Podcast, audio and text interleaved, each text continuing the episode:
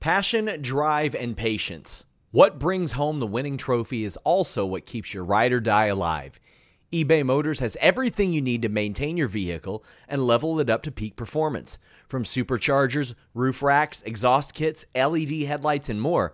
Whether you're into speed, power, or style, eBay Motors has got you covered. With over 122 million parts for your number one ride or die, you'll always find exactly what you're looking for. And with eBay Guaranteed Fit, your part is guaranteed to fit your ride every time or your money back. Because with eBay Motors, you're burning rubber, not cash. With all the parts you need at the prices you want, it's easy to turn your car into the MVP and bring home that win. Keep your ride or die alive at ebaymotors.com. That's ebaymotors.com. Eligible items only, exclusions apply. Again, that's ebaymotors.com. If you're a woman over 40 dealing with hot flashes, insomnia, brain fog, moodiness, or weight gain, you don't have to accept it as just another part of aging. The experts at MIDI Health know all these symptoms can be connected to the hormonal changes of menopause. And MIDI can help with safe, effective, FDA approved solutions covered by insurance. 91% of MIDI patients get relief from symptoms within just two months. Book your virtual visit today at joinmidi.com. Hello, welcome everyone to the spotlight here on Fightful.com. I am Jeremy Lambert, joined as always by Stephen Jensen. Jensen, I see the Stardust mask in the background. You hang it up like it's it's like a banner last after last week's show. Yeah, it's like when you uh, retire like a football jersey in an arena. Yeah, that's kind of uh, that's kind of what's going on. Actually, what, what legitimately happened is you know I have all these like UFC like mini posters all framed, and the I I backed this into one of them on accident and like broke the frame. So there's just this big gap in my wall. And so I was like, you know what? I'll throw, you know, we got Stone Cold Steve Austin coming back soon. I've got my signed Steve Austin plaque, WrestleMania 14 piece of the canvas there, and then a little Stardust tribute. So um, some some relevant topics in the world of wrestling. I might keep changing it up too. I, I might use a space behind me as like a uh, just like puts different stuff behind me for a little while just to to see if it pops anybody. So Hall of Fame Masters JJ. Yes, exactly. Yes, always good about uh, popping the boys. That's what that's what we're all about, right? See, me, I have nothing. I just have plain white walls, like the Macklemore shit. I'm a fan back there. Even when I do do this show from other areas, it's always just plain white walls in the background. At some point, I'll have like an actual office set up, and I'll have all my Funko Pops and, and everything behind me, so people can see what I'm all about. Until then, white walls. I've got all my Funko Pops behind the camera, so they're all in like, man. Yeah, one day I'll do like a room tour. It's a very small room that I'm sitting in, but like I'm just surrounded by wrestling memorabilia, like all over the place. See, everyone has like cool setups. Mine is just here we go. Here's Jeremy's trapped in his uh, insane asylum with the white walls and everything. Need need the straight jacket, trying to break out of it. It's like your uh, the the um, I don't know what you call it. Your vignette of uh, breaking out of yeah, the, the yeah. playground. The playground breakout. Yes, the, the cold open for that one. uh, guys, guys, send your super chats, send your humper chats. You can go to humperchats.com, super chats right here on YouTube. Get your question, comment, statement read on the air like our pal JJ. JJ says, Hello, my favorite big star, king of the Indies watcher. Hope y'all are doing well. My spotlight was No Surrender. Tremendous show. Love you both. We will talk a little bit of, of, of No Surrender. I know Jensen did the review with Denise Salcedo after the show on, yep. on Saturday, but I got a little bit of No Surrender that I would like to talk about as well. Uh, we'll get into that, but we are going to start with, I think, one of the best promos I've, I've ever seen. Honestly, Edge's open challenge on Raw, Stephen Jensen. Oh. what a promo this. Man, you swerved me. I thought you were about to say something else. we are going to talk about both of these promos today, aren't we? Or was that not? Uh, yeah, that was your. Uh, yeah, yeah. We'll yeah. We are going to start with MJF's promo last night. I didn't know where this man was going at, at the start of it. I was worried where he was going at, at the start of it because I thought he was just going to rehash. Oh, CM Punk quit. Like he kind of did that in Cleveland. Like that was kind of the the Cleveland promo. Was like you're a quitter. Like all right, I get that. But when he went personal and told how like I wanted to be a wrestler. Like that was not just another day for me. You made me want to be a wrestler, and then you quit, and so I quit. And then I saw that photo, and I was not going to I was not going to give up on my dreams. Then I came back, so I'm going to be better than you in spite of you. Oh man, just A plus stuff from MJF. The emotion he conveyed with this whole thing. I love Punk coming out afterwards and being like, "Is this true?" And he's like, "Yeah, it's true." And like he got a tear going and everything. They turned him babyface with this promo. I, I don't know about you, but I thought MJF total babyface after this promo. Dude, I love this. So so this was my AEW spotlight this week was the MJF promo from last night. And um so I've seen him cut pretty much this exact promo before in Southern Underground Pro. Y'all can find that on IWTV. Um there it was years back. but he had this injury. He came out on crutches and the guy who runs SUP or, or used to, Righteous Jesse, uh, Jesse Butler, he was in the ring. And now what took this promo to the to the next level on AEW last night, in my opinion, versus what I've seen him do previously with like similar material, is the added layer of the CM Punk story. That that because that's the side of this that I think makes it even better right now is like he can link it all to because like I've heard him tell that story before about being in school and having kids call him Jew boy and throw quarters at him and call him like a lot of like really, really, really hurtful stuff. And I am Jewish, I, you know. So growing up, I actually went through some similar stuff, like you know, with people making fun of me for for my religion when I was a kid and stuff. And so like, so I so but going back to me seeing him do a similar promo to this before, what he wound up doing was he cut a promo just like this and everybody was cheering him in the, in the bar in Nashville, Tennessee, basement east. We're all cheering. We've all turned the corner. Like we're all like, all right, man, we got to be cheering MJF. Like this guy, and he couldn't wrestle that night because he was injured. So like on top of it, like it's this whole story, and he can't wrestle. So like he's so you feel double bad for him. He's injured. He's he's telling the story. He's pouring his heart out, and we're all like, man.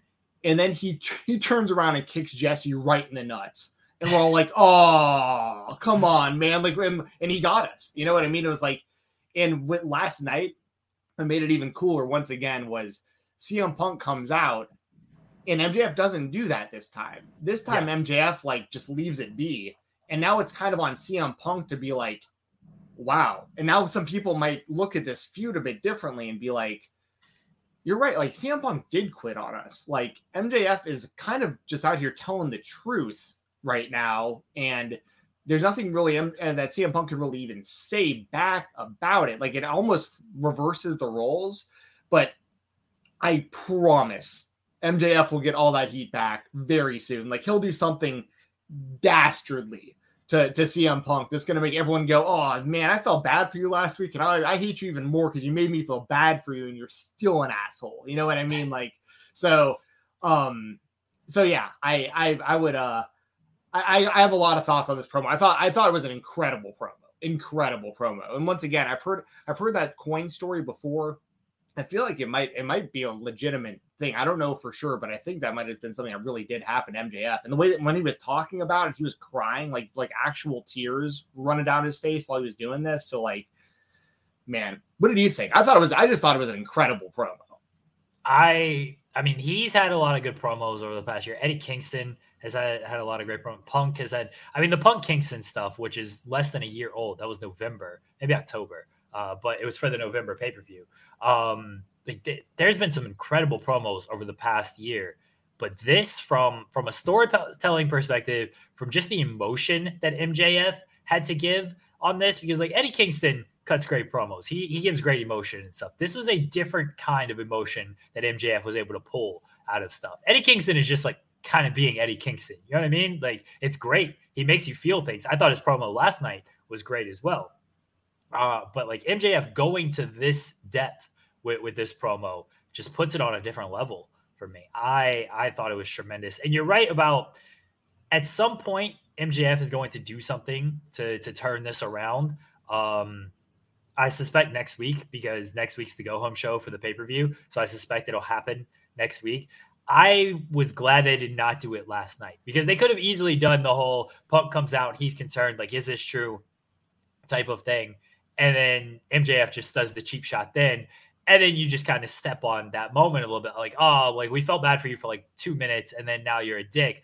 I like that they're going to let this sit for at least a week. And again, babyface MJF, like they have babyfaced him for an entire week now. And now it is on CM Punk to respond. It's like, how do you respond to something like that. You this man just told you he is the reason, or you were the reason that he got into wrestling, and you were the reason that he quit wrestling for a while, and now he's back here to to spite you, and now he just wants to beat you to prove that he's better than you. Like, how do you respond to something like that? Because when he did the promo in Cleveland, we talked about it. I thought Punk uh, got ate up by MJF when when he was like, "Oh, I quit, but I came back, and like I never gave up on the fans and stuff and all and and whatnot." I was like, "I don't know, man. MJF is making points." And I, he made some more points last night. And I'm very interested in what Punk has to to respond to this. Yeah, and, and you know, I'm full disclosure. I'm personally a way bigger fan of MJF than CM Punk, just like overall. Um, and I have been for for quite a while. Like MJF's a guy I've been following for years, and you know, he's been so good. And he's I think only like 24 now, and I think he's been wrestling for probably like six years or so at this point. So it's like I'm I'm definitely a big MJF fan, and I definitely have my my thoughts on CM Punk. I think he's a great professional wrestler, um, but I think I feel a lot about the same way MJF does about a lot of this. Like as a wrestling fan, where it's like you were the guy talking about a change. You were the guy that got us all to buy into you being on the same level as John Cena. We were out there buying your merchandise and all this stuff, and then you kind of quit on us. And then, you know, unfortunately for me, I'm also a massive fan of the UFC. So then I saw what he did there, and I was like, oh man, like I don't know if I can be a CM Punk fan anymore. Like, you know what I mean? Like this is kind of embarrassing. I was getting I was getting crap from the MMA community for supporting him. You know, I was like, oh man, like and then he and now he's back, and I think he's done great since returning. Don't get me wrong. I think he's done he has over exceeded my expectations in the ring with these promos with uh I can't wait for him to eventually turn heel. Like I really want that. Yeah. But but I, I, I two thumbs up for CM Punk's return since coming back to AEW, and honestly, his return like to the company in Chicago, like back to pro wrestling, that was one of the coolest things I've ever seen in the history of wrestling. I mean, so I'm not to sit here and, and pretend like, um, pretend like I'm like this giant CM Punk hater, but at the same time, like when MJF brings this kind of stuff up, I get back in my own head and kind of go, you know, like there's a lot of truth in what he's saying, and I also like the. I think MJF should pretty much be perennially a heel, like his whole career. But you get this little glimpse into people wanting to love this guy because he's great in the ring and he's great on the mic. He's a great professional wrestler, and he's only going to keep getting better. And he's so he's not even halfway through his career. I mean, he's pretty much just getting started if he stays healthy. But I've heard Sean talk about this, I believe, and I've been on the same kind of wavelength with this idea imagine, and we don't have to go down this whole rabbit hole, but I just think about stuff like this when I see glimpses of MJF as a potential baby face. If Cody returned to AEW, right? Like if, because I'm still not completely sold he's going to WWE. I think it's a very good chance he does, but I'm not completely sold on it like a lot of other people are.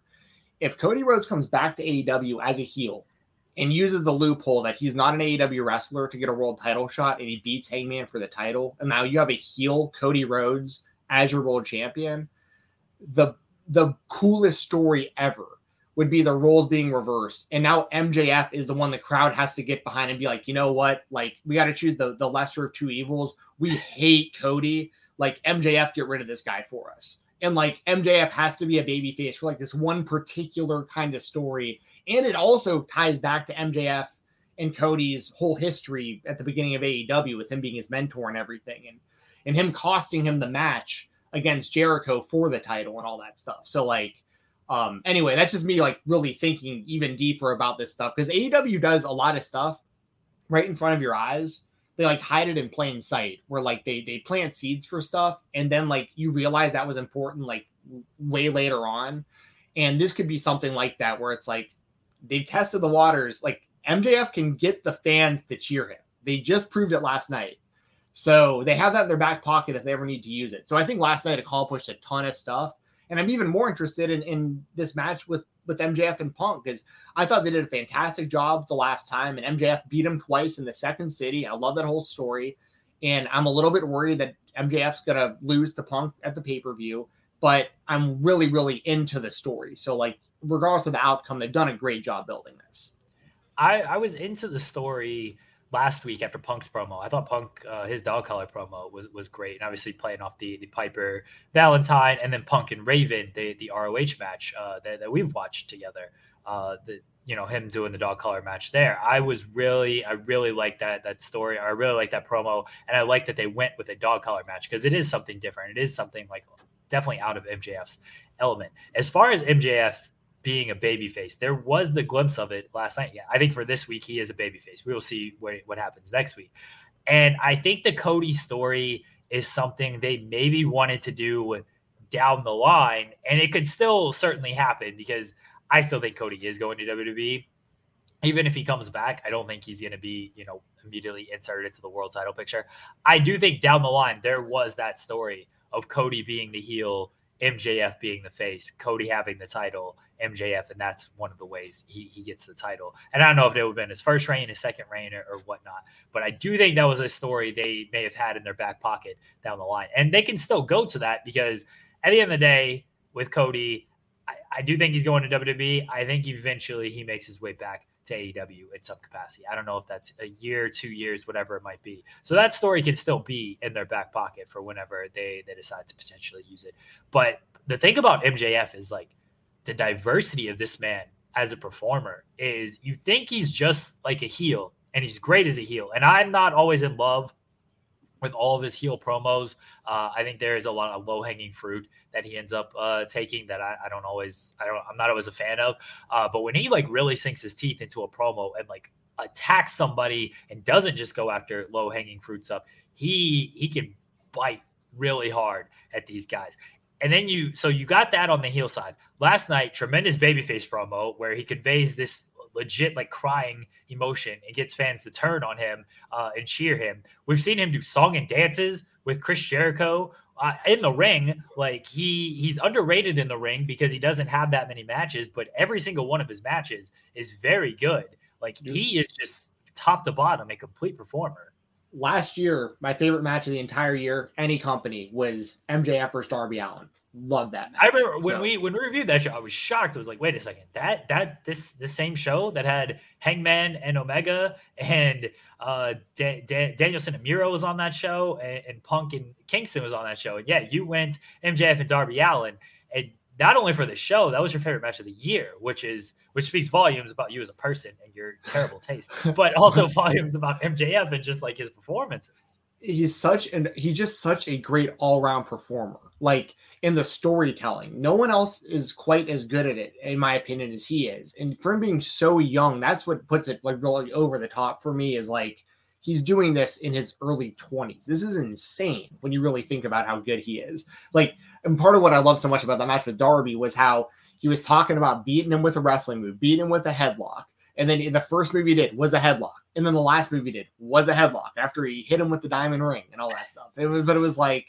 it was just such, and, and, on top of it, it was the opening match of the show, and the crowd was white hot for that. So like, yeah, there, it is everything considered. And I'm a big, uh, a big fan of these these young AEW guys like him and Darby. Like the, this is, it's cool to see AEW pull the trigger on these kind of guys when you know in most in most scenarios and other big companies a lot of the time it'd be a lot slower of a build because it's like they're young they got to prove themselves and they got to lose to the big stars over and over and over again this is like these guys are main event level guys and they're young but they're so good that like i, I am a fan I, I am a believer mjf used to say this all the time Ta- uh, talent over tenure and I believe that. Like, if you're the best, I don't care how many dues you've paid. I want to see the best wrestlers uh, wrestle the best wrestlers. So um, that, that's a lot that has to do with like why I like that MJF and Darby match so much.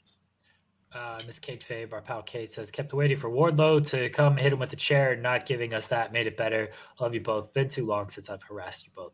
Yes, it, it you know, you don't have to harass us all the time. But hope you're doing well, Kate. Uh, hope you're not a four-time COVID champion anytime soon. Uh, I'm glad. I'm glad they they didn't do anything like that. Again, they could have. I'm glad they didn't. Yeah, yeah, same here. And thank you, Kate. It's good to see you as always. Um, no, don't say that. It's a little not, bit, it's, a little big league for life. Um, it's really not great to see Kate. But uh, but I mean, and that's the thing too, and that's the other whole layer of MJF that we're not even talking about right now. He has another humongous storyline just waiting in Wardlow right now. So like, regardless of what happens with him and Punk, you know he's going to be yeah. right back there in another main event level feud with Wardlow like right away. So it's like, I mean, there's just so many things lined up long term for for these guys and, and these girls. There's everybody in the company that it's like. That's what gets me so excited about AEW. There's a lot of reasons to get excited about AEW, but like there is no shortage of just great stories and dream matches with the roster they have. So like, yeah, uh, but Wardlow, it's going to be interesting because we we've been waiting for Wardlow, Wardlow to turn on MJF for years now, and it seems like it's going to happen soon. So I'm very interested to see like how they actually wind up actually you know executing it. Do you think I, I saw this a little, little bit chatter online? Do you think this storyline? I know it's not done yet, but do you think it is or has the potential to be the best AEW story? And I don't know about you. I think that Omega Hangman is is there, and that's a tough one to top. But do you think it, it has it already has or depending on how the next couple weeks play out, how the match plays out, do you think it has the potential to top Omega and Hangman? It depends on the match because as as amazing as the story was, the long term story of Hangman and Omega, um, I I'm not going to say it was let down by the match where Hangman finally won, but it wasn't like the best match I've ever seen in my life, kind of thing. Like it was really, really good. I, I mean, you definitely want to go out of your way to watch it, and it was it was the perfect way to end that story, or at least put the story on hold while Omega, um, you know, takes time off right now. But, um, but I mean, if if if Punk, because here's the thing, part of me wants to say, well, I don't, I just don't see it like Punk being able to to to be able to, him and MJF, I don't know if they can top an Omega and Hangman match. I don't know. I just don't know if they can. But then I think about like Punk and, in Kingston was like really good. Like Punk and Darby was really good. And I think that MJF is is every bit as good as these other opponents that um that Punk has had. So if they can go out there, if they can have well, let me put it this way. If they could objectively, and it's all it's all just matter of opinion, depending on what you like if I like the Punk and MJF match at this pay per view more than I liked the Hangman versus um, Omega match where Hangman won the title, then I would say this is probably the best that they've done, like all around for like a story uh, in AEW so far. It will depend on the match. Obviously, that's the, the climax of everything. They've already had one great match. Yes. Kind of two. Uh, but their, their television match um, mm. was already fantastic stuff for a TV match. I suspect that the dog collar match will be really great as well. It will depend on how it closes. Uh, and by like like the match closing, like Punk wins, how he wins, MJF wins, how he wins, and sort of just how they wrap up the story. I'm not ready to say it has surpassed Hangman and Omega just yet because I don't know how they're going to wrap that up. Hangman story, you knew how Hangman was he was going to win the title. That was going to be the wrap on that. And I, I really enjoyed that match. I thought it was exactly what it needed to be. And it left uh, some open endedness to do the the rematch between the two. It will depend on how they wrap up, but like the way they have done this story and the real life element to it, especially with that promo last night, some of the promo, what was the, the Thanksgiving promos that they cut against each other was just top notch stuff uh, yeah, if the match delivers and it concludes in a doesn't even have to be a satisfying way, because uh, I don't know what a satisfying way is for a lot of people. Um, but if it concludes in, in, a satisfying way as a conclusion, whether that's you know whatever your taste may be, uh, as far as how you feel about personally, as far as a conclusion goes, will it be satisfying? It definitely has the chance to surpass um, Hangman and Omega. And JJ says this main event the show. I thought about that earlier because there was chatter of uh, Thunder Rosa and Britt Baker main eventing, and I didn't, I don't see that at all. Um, I thought about like what should main event, and this feels like their hottest feud. It feels hotter than Omega or not Omega, uh, Hangman and Cole. So I would probably like right now, if I'm picking, I'd close with this match. Yeah, I. I mean, what a great problem to have too if you're AEW. Yeah. Like, oh, there's such a stacked card from top to bottom.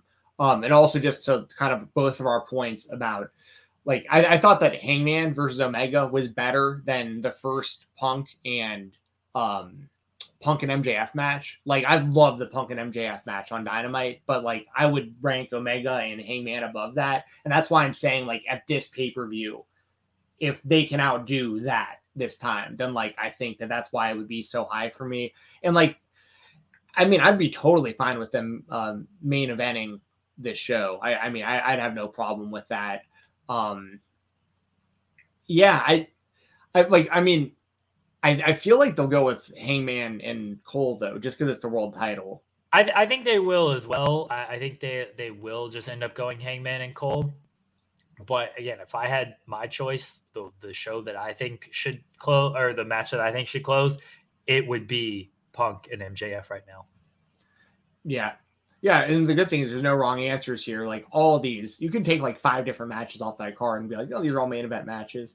Um, I mean, even like Jericho and Kingston's like got a ton of heat behind it. Like that wouldn't main event that, but like that's a big time match. I mean, yeah, uh, yeah. I mean, Danielson and, and Moxley, you can main event, yeah, with that. Like that's going to be a great match. so they, yeah there there's there's no you're right there's no wrong answer. They have plenty of uh, great matches lined up for revolution and i'm looking forward to that show. We'll we'll, we'll dive more into revolution uh, next week but my aw spotlight for this week is jonathan ross sapp reporting that isaiah swerve scott shane swerve strickland swerve the realist just swerve whatever you want to call him uh, has signed or will be signing with AEW. Plan is to debut him first week of March. I imagine it'll be the event after Revolution, unless there is a wild card spot in the Revolution ladder match, and then I could see him debuting there. But it looks like Swerve is AEW bound. I feel like this was pretty pretty much in the cards once WWE released him because he was kind of the, the top free agent out there, a guy that just can do it all in the ring, uh, just has a presence about him whether it's in a video package or on, or in a in the ring as as far as a promo, but and has, has a crossover appeal as well. And, and I tweeted this.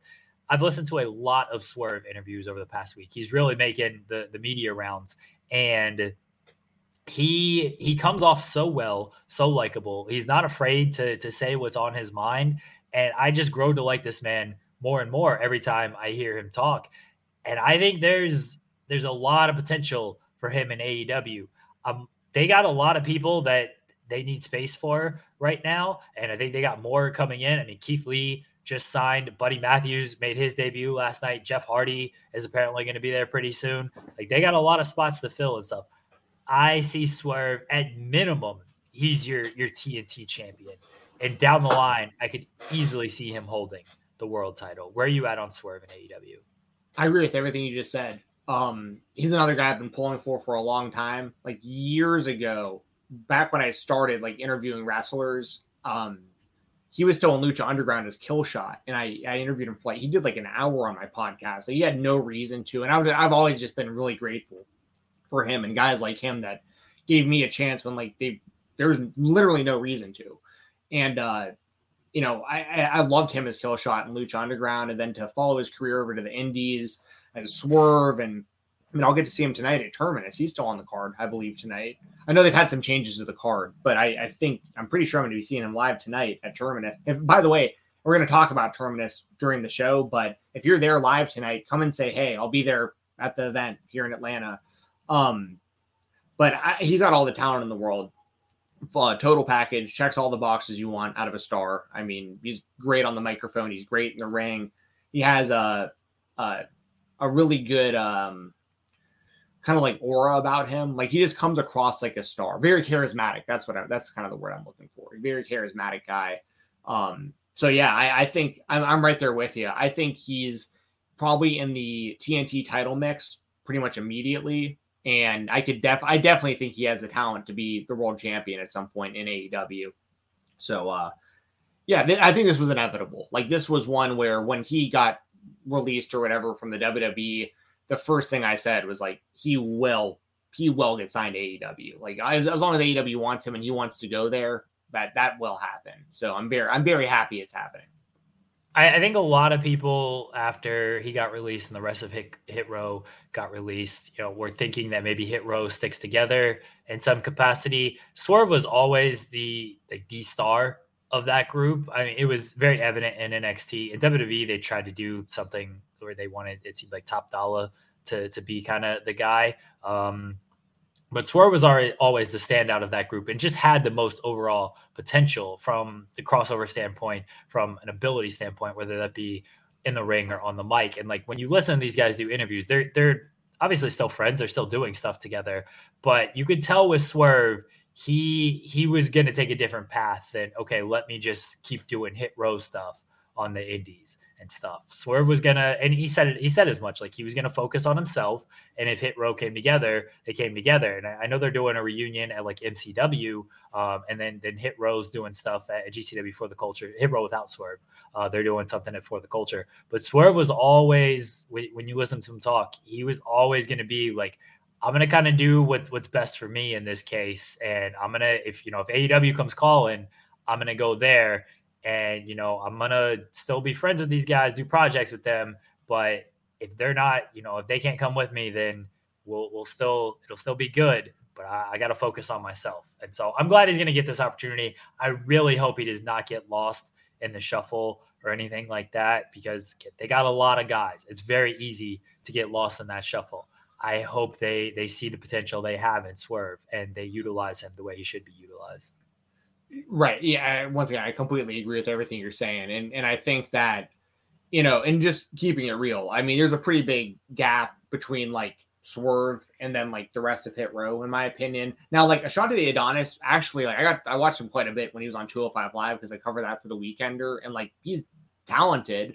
Um, and B-Fab, you know, a lot of people were really behind her when she got the call up, you know, to, I think it was SmackDown from NXT and stuff. And and I know that uh um I can't think of his name. The dude from the Hidden Treasures show, um, the big dude, AJ Francis. AJ Francis. Um, yeah. I know he was pretty divisive, uh, in in the fan base and stuff, but like, it, but it was one of those things where like we're we're we're a little bit concerned about Swerve maybe getting lost in the mix. The rest of them would have gotten super lost in the mix in AEW unless they were they were pushed as like like a major faction together or something like that. But um, I think it's kind of working out best for everybody probably because if Hit and Row can really prove themselves on the indies in shows like for the culture and like catch on with GCW and some like the the high level indies, then they can really raise their stock. I think even more because unfortunately for them, they just didn't. There's not a whole lot of uh uh. There's not how do you put it? There's not a lot of like data on them, right? Like we've seen Swerve yeah. on the indies for years and Lucha Underground, and like he was clearly like the one who was ready this whole time we just don't we didn't get to see a lot of B-Fab and AJ Francis and Ashante the Adonis and stuff. So like if they can go out there and really once again kind of prove themselves on the indie scene, then I could maybe see them becoming a part of AEW. I just think that they're they're probably it's not a good fit there like at the moment. Yeah, 100%. Um, everyone check out Grapsody this Saturday at, at 12. I don't know it, the, I, if I spoil Will's announcement right now. I'm sorry, but Swerve is going to be on the show on Saturday. Okay, he hinted at it enough. He he teased it enough. I'm sorry if I'm just spoiling it right now uh, on on my uh, my own show with without Will's permission. Um, but yeah, Swerve's supposed to be on the show on Saturday. If that falls through, he can blame me if you would like for for jumping the gun on making this announcement. Uh, WWE Spotlight: Stephen Jensen. Brock Lesnar is the WWE champion once again, winning the Elimination Chamber he is going to. Oh, apparently I did. I guess that, is that Sean on the Overbooked, or is that uh, or is that Joel on the Overbooked channel saying that I, I spoiled it? My bad. Tell Will he can yell at me. Everyone, go go go uh, check out Will. Go on day after Dynamite uh, at four o'clock on Fightful Overbooked. Oh, it's Joel. I'm sorry. Sorry, Will. I love you. Uh, he hinted enough around it. I broke the news. I want credit for breaking the news, at least. Okay. So yeah, that's all on you, Jeremy. That's all you. you, get, you get full credit for all of this. Stephen is just disavowing any knowledge of this happening. He, he's not even associated with this show anymore. Speaking of Terminus, I, I, I sat right next to Will and Phil uh, at uh, at Terminus last time it was here in town. Speaking of Will, so yeah, way to go, Jeremy my bad. My bad. Will's gonna send me an angry DM here in a second. Like, what the hell? He probably want to announce it on like uh Dynamite uh to or day after Dynamite at four, and then I just might here him the scoops. Uh, see, Bad Company Bill says he thinks he tweeted. He hinted at it enough. We're getting to the bottom of this. I wonder if I just I'm gonna send Will this link and be like and see if we have any heat right now. Until then, we uh we're gonna talk about WWE and we're gonna talk about Brock Lesnar being the WWE champion again and winning the Elimination Chamber to set up Roman Reigns, Brock Lesnar, winner take all at WrestleMania. Jensen, this was your spotlight. I'm sure you're excited for another Brock and Roman Reigns match. Yeah. So, um, the the funny the funny thing about this is like like obviously this is a match we've seen, you know, before and stuff. Um, I do like the roles being reversed though here. I do like the whole babyface Brock thing and him like taking pictures with the kids and stuff. Like that's it's just so different to see after you know 20 years of of him being such a different dude out there. Um, I think it's going to be a really good match. I really do. I think the WrestleMania card actually does look really, really good on paper. Whether or not you know we get a great show both nights, I don't know. But I mean, but it, the the matches that are shaping up, I think, um, I do think that it does look like a good show. Um, but yeah, my spotlight was Brock winning the title again, and it's kind of everything that surrounds that, right? Like the whole, the whole Lashley thing. Like I know that Lashley was injured going into the match. I didn't know it while I was watching the match. I found out afterwards, and then I was like, "Oh, this makes a lot more sense." But in hindsight, I probably and once I don't like the idea of this, but in hindsight, I probably would have had him just get like laid out backstage and just like not able to compete or something because he barely got touched in that chamber, and like that's the reason he's to be kayfabe off TV was like that, like barely taking a bump in the pod. You know what I mean? It was just kind of weird how they did that, in my opinion. Um, so the, the title's off Lashley. So right away, everyone's already going to be going crazy because it's like, what? They screwed Lashley again, right? Like he had the title for hardly any time, but there's good reason this time. Obviously, he's injured. I will say though, injured or not, I guarantee you Brock was going to win that match anyways. Like I think you know, so too. So I think Lashley fans probably actually dodged a bullet here to a degree because they can at least promote Lashley getting a shot at the world title when he comes back because he never lost the title versus him getting F5'd and pinned in the chamber, which is probably what would have happened if he if he was in the match. Um, but yeah, so so Brock's the champion, Roman's the champion. This was all very, very, very predictable that like it was going to be this match and title versus title and all that stuff. But Brock Lesnar is the biggest star that they have access to right now. I mean, by far, in my opinion. Uh, Ronda Rousey's up there too, still, and Roman's their biggest current star. So this, you know, and I hope there's a trickle down here where they unify a lot more of these titles and get rid of the brand split. That's a whole other conversation we don't have to get into. But I hope that I they, they kind of alluded to that on Raw this past Monday. I watched the whole show just just in case Cody was going to show up. So I watched the whole thing. And at one point I noticed that Rollins and Owens were kind of like talking about unifying the tag team titles too. So I think this might be something that they that they start really doing, and I hope that they do for a lot of reasons, uh, personally. But uh, but yeah, that's my spotlight. Brock's the champion again. It's title versus title. And I I predict that Roman will beat Brock and become like the undisputed champion at WrestleMania. But like, what do you feel? How do you feel about Brock winning the title again? And like, do you think that Roman beats Brock? Or do you think Brock beats Roman when we get to WrestleMania? I mean, we both said it last week is that Brock was probably going to win that elimination chamber, um, and and he did and like you said, even if Lashley was 100% and, and ready to compete in that match, still thought Brock was going to win that thing. And now it's title versus title. I wish they would go back to just having one title and just having that person float across brands. They they don't have a draft anyway. They don't have a brand split anyway. They just kind of do what they want with that stuff. Just have one major title, have it be the the focus of, of most of the shows, and, and figure it out from there. I don't think they could do it well is one of the issues, and that's why they they probably haven't done it.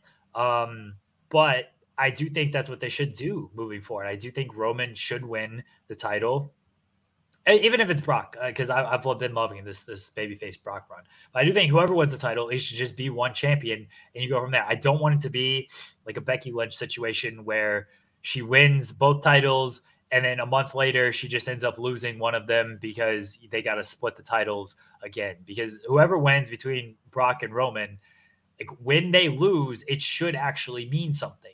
And it shouldn't just be oh well I got beat for one title but I still got this other title. And if they do that they'll probably just they'll do a triple threat match or they'll do a, a some type of match to where Roman or Brock doesn't have to get pinned because whenever especially if it's Roman whenever he lose uh whenever he loses that should mean something, especially if it's going to be a singles match. It should not be like, ah, I lost that one title. I've still held this title for a thousand days, assuming he loses the WWE title in, whatever match. It's like, kind of like when, like kind of like when Kenny lost the the Impact title to Christian. Yeah, yeah, yeah. It took a little I, bit I away, I think, from the right. And I didn't really, I wasn't like a big fan of that. They did it like decently enough, but Kenny was not the the champion that that Roman Reigns was, and I mean that in that he did not have the title for as long. He did not run through everybody on the roster like Roman Reigns has. Um, so a, a little bit different circumstances, and it was a title from another company. Like this is the title for this company. So you you don't have to do this. That's the thing. You don't have sure. to do this. You don't have to do this unification match. Uh yeah, yeah, Jeremy. It, that's how it did work. Is like the champions appeared on both shows. And like that's how I liked it like that. I thought that was good. And they did away with that because they won in multiple titles. They can barely book all these titles. That's the other thing. An Intercontinental title barely gets booked. The US champion.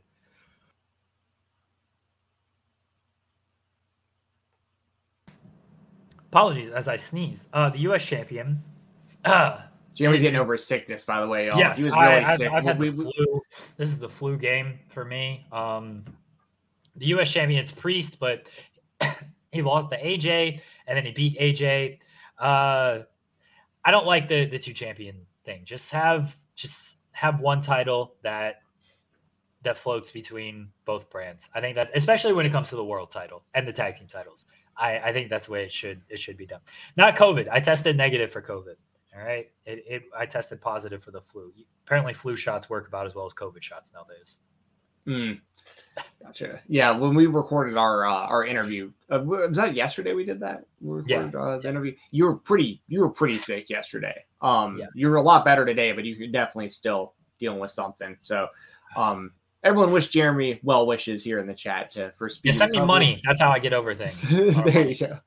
Um, but uh, but no, I'm with you. Like I I think I think the WWE really I, I I totally get it. I totally get the whole concept of like the brand split. It, the whole reason is to try to make new stars because you're giving more people opportunities by splitting the brands and all this stuff. But like it just hasn't been working for like two decades, like the better part of two decades on and off. And I think WWE really should just put all their best people on the shows. Like there really should be no reason if you're a WWE fan that you turn on Raw and Roman Reigns isn't there. You know, like I I just feel like they they they're in a spot where they need to create stars, but I think that they're they're not doing it the way that the way that they've wanted to for years and years and years at this point. They've only created Roman. I mean, that's really it. Um, in the last since like the like 2010, 2011. Like it's really only been Roman after CM Punk left, and uh, and Daniel Bryan, uh, to be fair, for a short time, but they they I mean they should be in this position where like even if you want to position Roman as like the top star, it really should be where like Rollins and Owens and Balor and some of these other guys are like right there with him. Like back in the day when we had Steve Austin and The Rock were the number one and number two, and it was clear. But you had Triple H and Mankind and Undertaker and Kane and HBK before he had to retire, and and just it was just so loaded. And even and even then, like when you had like the the the opening matches and the the mid card stuff, it'd be like D'Lo Brown versus like Scotty 2 Hotty or something, but like people were invested. Like it was characters people cared about. Like every match on the show felt like it actually mattered. And I think the best way to do that is consolidating the brands and put, and they've cut so many wrestlers. It's not like they have this like gigantic roster of people where they just don't know what to do and where to put anybody. Like they can take their main stars, feature them on both shows, use NXT how it should be used to like actually develop talent. And then you have level up for like the people who need to be developed before they show up to developmental. So like I, you know, and I, I understand the other thing. People go, well, WWE writers, they can't, they can't figure out how to write for two hours a week for Roman? How are they going to be able to do it for five hours a week? And it's like that's on them. It's their job to write about professional to write professional wrestling shows. Like and in the Attitude Era, it was it was possible. So like why why is it not possible now? Um, gonna, and I and I, and lot of gonna get a lot of Roman Reigns just doing this, just holding up the one. a lot of Paul Heyman just acknowledging a lot of those segments. Get ready, everybody. But that's the thing is like that he's really the draw for the company as far as people there that, that are there on a full time basis. I think there's a lot of people that just straight up don't watch Raw because Roman's not on the show. Will Will has joined us. He probably has no idea why he's here. he doesn't. He, he just shook his head. Will, how are you? What's up, Will? I'm good. What's going on? Uh, I I have I have scooped you uh, about your own show, and I I, I spoiled who who you have on the show on Saturday, and I'm sorry. Oh, yeah, you did. It was all Jeremy, by the way. Completely 100% yeah, Stephen, Jeremy. Stephen has no, he wants nothing to do with this. I did not have anything to do with this. Well, I'll give. I suppose I'll just give everybody the official word that this weekend on Grapsody, long overdue, uh, we will be joined by current free agent. Although, if you subscribe to FightfulSelect.com, there's information about that. But free agent Shane Swerve, the realist Strickland, is joining us on Grapsody this weekend. Uh, we're going to be talking about lots. I actually had planned a whole tweet about this where I was going to say, send us your questions and all of that. Uh, so, Nobody watches this show. It's fine. so there will be a tweet drops in like a couple of hours where I'm going to ask people to to give us their questions for what they want. And look, don't ask about the obvious. It's one of those things where you know what can and can't be said. So like, at least I assume so. But otherwise, yeah. Uh, this Saturday on Grapsody, we're going to be joined by my cousin Swerve, and uh, I'm excited to talk with him about pretty much all things going on in pro wrestling. I'm going to try to avoid asking about the, the the usual stuff. I feel like he's answered stuff about Hit Row plenty over the last 48 hours. yes, he's done a lot of a lot of media. I, I was saying that I've listened to a lot of Swerve interviews over the past week, and I've hear I've heard a lot of the same answers. He gives a lot of new answers too, but I've heard a lot of the same stuff. So uh, I, I I suspect you will get better and more in depth and different questions asked and answered. Yeah, we're, I'm going to try and go a little bit different with it and have a little bit of a different conversation. But yeah, it's a Saturday, noon Eastern, 9 a.m. Pacific, youtube.com slash Fightful. There you go, right here on this channel. Do we have heat, Will? Do- are we No, we don't have heat. Okay. Although the next time I get a scoop on you, just remember, if I just drop it, You can, I don't care. I don't care. I, I'll- I'll tell you what, Will. I will. I will give you the scoop to uh, whenever I, I get engaged. I'll give you that scoop. Okay. I'll Yeah. feed that to you first. You can break the news of my engagement before I. oh, that's exciting. I would drop that in a heartbeat. Yeah. You you've met the EP and everything, so you guys bonded over kids and whatnot. so- Yeah, she's great. Yeah. No, we were. Uh, I, I was actually just uh, talking with someone over the fact that you guys are like perfect for each other. So, um, if I may give kind words. uh, everyone, check out Will on Day After Dynamite in a couple of no, not a couple hours at four o'clock on Fightful. Yeah, in an hour and ten minutes, I should probably finish my lunch. So Yes. you guys Thanks, have Will. a good one. And yeah, I'll be reviewing Dynamite in an hour. Fightful There you go. Thanks, buddy. Thanks, Will. There you go. No heat. No heat with uh, Will and I after I outscooped him on that. uh where were we, Jensen? What a Um, but I was basically just wrapping up talking about the brand split and and whether or not I feel mean, how I feel that they should they should do that and all that. But you know, that's just my personal opinion. I I get the I get the pros and the cons of splitting the brands and keeping them split and all that stuff. But me personally, as a fan, as somebody who's trying to get back into the WWE product, um, I know I'd personally enjoy turning on Raw and like all the best wrestlers are on Raw, and then having a reason to watch SmackDown because all the best wrestlers are on SmackDown. So this is my personal opinion. the brand split is a ginormous topic that I could dive into for hours, but I'm not going to do it here on this show. I'm going to move on to my spotlight, which is Edge's open challenge at WrestleMania. There were hints that it could be Cody Rhodes. He uh, mentioned phenomenal, so people are obviously thinking AJ Styles. I think Seth Rollins, or not Seth Rollins, they've already done Edge and Seth Rollins a million times. I think Cody Rhodes and AJ Styles were the big ones. I'm trying to think who else he kind of like hinted at. I think people have like kind of floated Austin Theory just because uh, they they think they should push Austin Theory. I don't know if that's going to be a thing or not, but those are those are the kind of kind of the big ones here. And this plays off of what Throwback has to say. With AJ resigned, you think you eventually get a title run the Universal title at some point? With Ciampa. Ciampa's another name that maybe they want to push him, and they're bringing him up to the main roster for Edge's Open Challenge. Someone else in NXT after Mania. What do you think is next? So I'll ask you, Jensen. Do you think Ed, or AJ Styles is Edge's opponent at WrestleMania? I do. I think that's exactly what they're doing. And I hope it is, to be honest, because it's a match we've never seen and two legitimate legends in the world of wrestling. Um, my personal opinion, I said this the other day, on a, another show. I think it was the one I did with Jesse. That if you were to ask me who was the best professional wrestler in the last two decades, I'd probably say AJ Styles.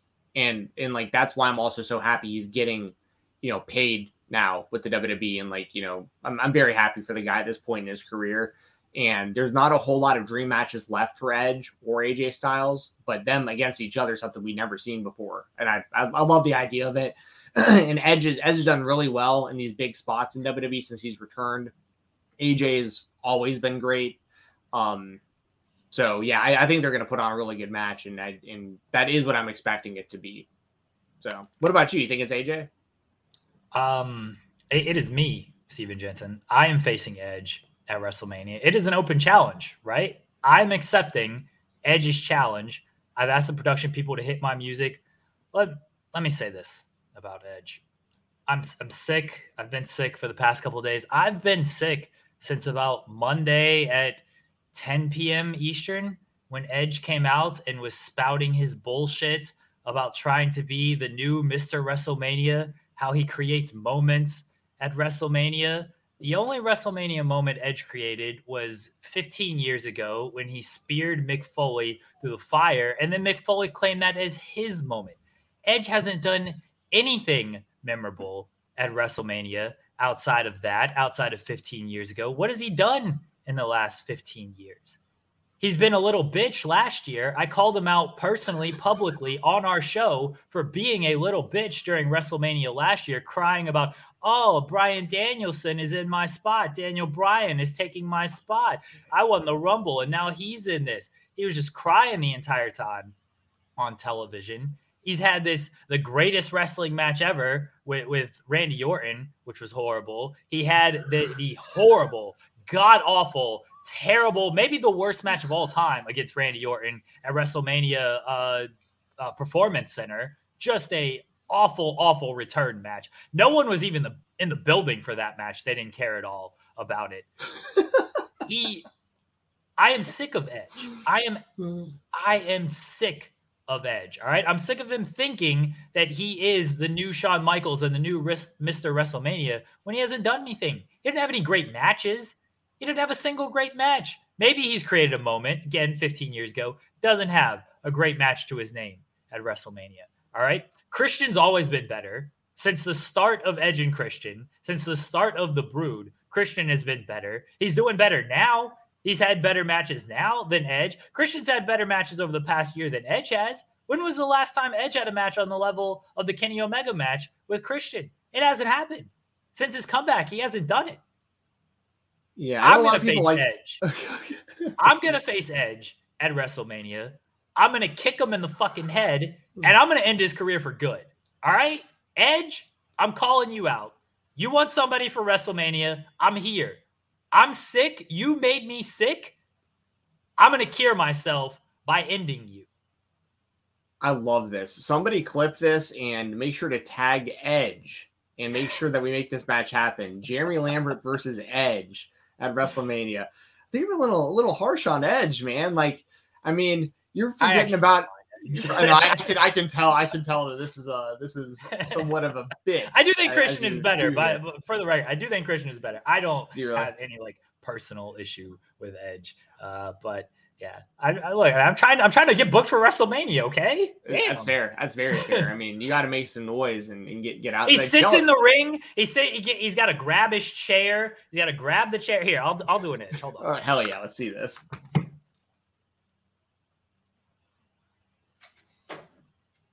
grab my chair. Hey, everybody, chair. One spotlight. We'll turn off this light over here. There. So there's only one spotlight on me, just like Edge, and he sits here brooding and. This is perfect. They told me that I would never come back, that I would not return. Now I need somebody to step up at WrestleMania to create my moment. You want to make a name for yourself? You can do it against me at WrestleMania. Come to my stage. Come where I make people famous. Come against me at WrestleMania. I'm sick of all that. I'm sick of that bullshit. All right, Edge? I'm going to come there and I'm going to make you famous and I'm going to end your career. That's what's going to happen. sit in your chair with your little mm. Shakespeare promos. Get out of here with that. I'm not here to talk, Edge. I'm not here to talk. I'm here to kick your fucking head in like my hero, Bryan Danielson. All right? Calling him a getting mad at him last year for taking your spot. I'm gonna avenge him. I'm gonna avenge Bryan Danielson. Me and you, Edge. WrestleMania. I'll see you in Dallas. I can't top this. I yeah, this is this needs to happen. What what if it's Veer? That'd be great if it was. That'd be hilarious, right?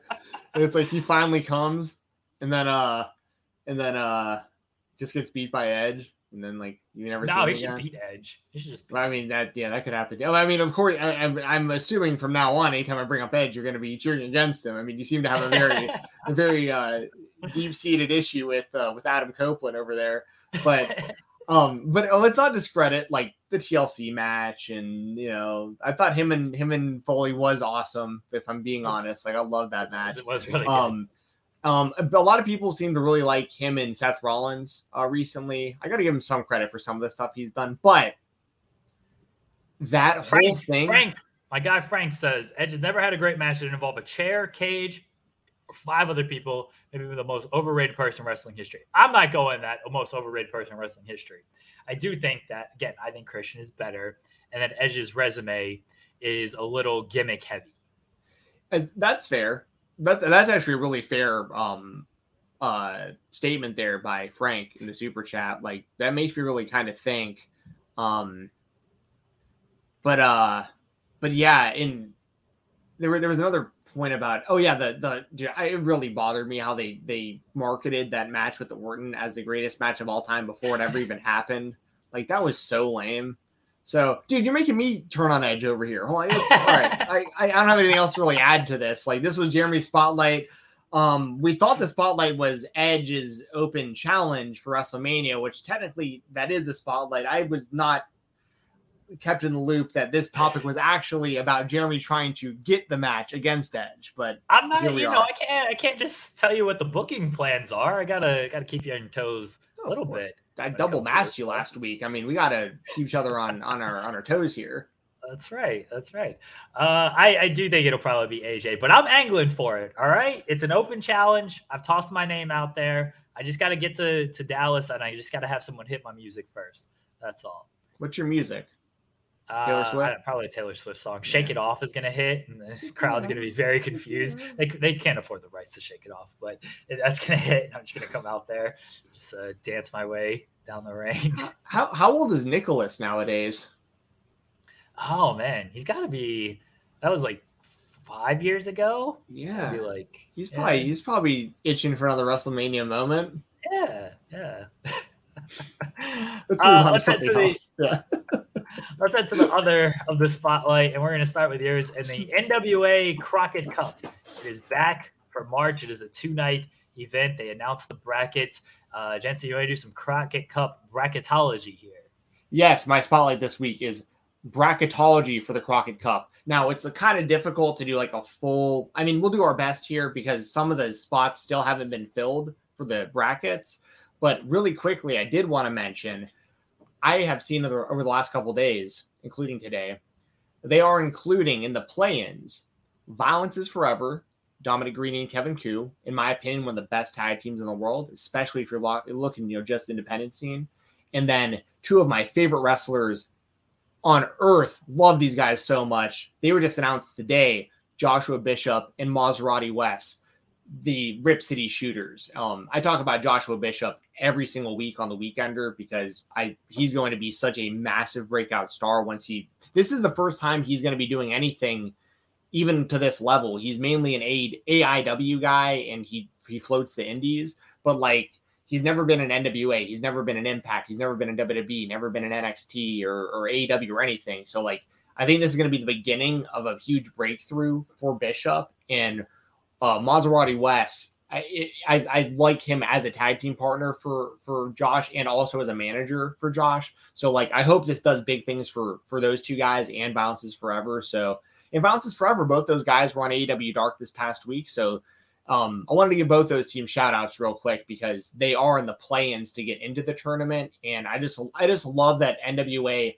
listened to the fans on this because they were asking for for teams that that fans wanted to see get a shot in this tournament. And those two teams were popping up a lot, and they listened, and they're going to be in the tournament, which I, I think that's awesome. Um, what are your thoughts on this tournament? And then we'll we'll uh we'll just give some picks and say who we think might win this whole thing. I was really excited that to see Violence is Forever is part of the group. I, I think Garrini and and Ku are tremendous, tremendous tag team. So I I think they will uh, get. Uh, I think they'll be in on the on the play in. I think they'll get through. Uh, I don't think they're going to go far after that, considering they they'd be facing the the champions, La Rebellion. I'm looking at it, and OGK are, are my pick here.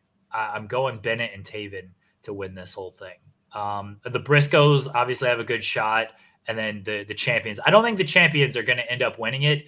I, I like OGK and I like Dirty Sexy Boys as a, a sleeper because they're the they're the tenth seed according to the seedings. So, but I like JTG and Dirty Dango as like a sleeper. I'm gonna say because so someone they're doing a TBD for uh, La Rebellion and for the Briscoe brothers. Yeah. Um, it's not FTR, that, everybody. Yeah, they won't. They that will not be where this match happens. Um, I hope that Ring of Honor gets that. We talked about that before, but I'm hoping that they get. Imagine, imagine Corgan just ponies up all that Smashing Pumpkins money and gets Briscoe's FTR in front of 200 people for the Crockett Cup uh, as a first round match. Dude, dude, and that that's just I brought this up on the weekender this past week too. NWA just did this other tournament where the winning team, it was teams of three, and the winning team won thirty thousand dollars. Like that was the big prize for like the end of this tournament. And I was like, yeah, if someone gave me thirty thousand dollars to split between three people, like if I get ten thousand dollars for anything, like I'm stoked about that. But like they could have made up any number, right? I mean, like 30,000 sounds a little bit weak, especially when you're run by, like, as you just said, Billy Corgan, Smashing least, Pumpkins. Like, at least they're trying to be realistic with 30,000. I know. Gone, if they would have gone like 300,000, I'm like, listen, yeah, y'all ain't got that money. But but I mean, I feel like they could have like I mean, fifty thousand, hundred thousand. I mean, thirty just sounded a little cheap to me. I'm just I'm, I'm just I'm just throwing it out there because because once again, these this is a fake number. They could they could say it was for a million dollars, but I, but no one would believe that. But um, three, 30 once again, thirty thousand dollars. That's a lot of money to someone like me. Don't get me wrong. I'm not scoffing at, at, at that extra money, but like they could have made up any number. Anyways, um, I'm gonna say, you know, Hmm. I want to see VIF like really make a run in this thing, but I don't think they'll get past uh La Rebellion. Um and I don't know if it does the play is the plan for the Briscoes also. Is that how that works? It is just, two plans? It just to be announced. I yeah. I don't know if that's gonna be a play in as well. If maybe like the winner gets the lower seed and the loser gets the higher seed. I'm not sure. Yeah. I'm not sure exactly how that works either. Um but that said, I don't see either the Rip City Shooters or or VIF getting past a team like La Rebellion or the Briscoes as much as I'd like to see something like that. Um, I think La Rebellion will probably at least make it to the finals. So I'm going to assume we'll have La Rebellion versus. You know what? I think them versus the Briscoes would be pretty awesome in the finals. Um, and then maybe it also I think depends on how much access they have to the Briscoes going forward. Like, are they going to do more with the NWA? Because if they are, I'd put the tag team titles on them. Um, per- this show is sponsored by BetterHelp. If you had an extra hour in your day, what is the first thing that you would do? Read a book, take a nap, play some video games, do something for a friend, volunteer.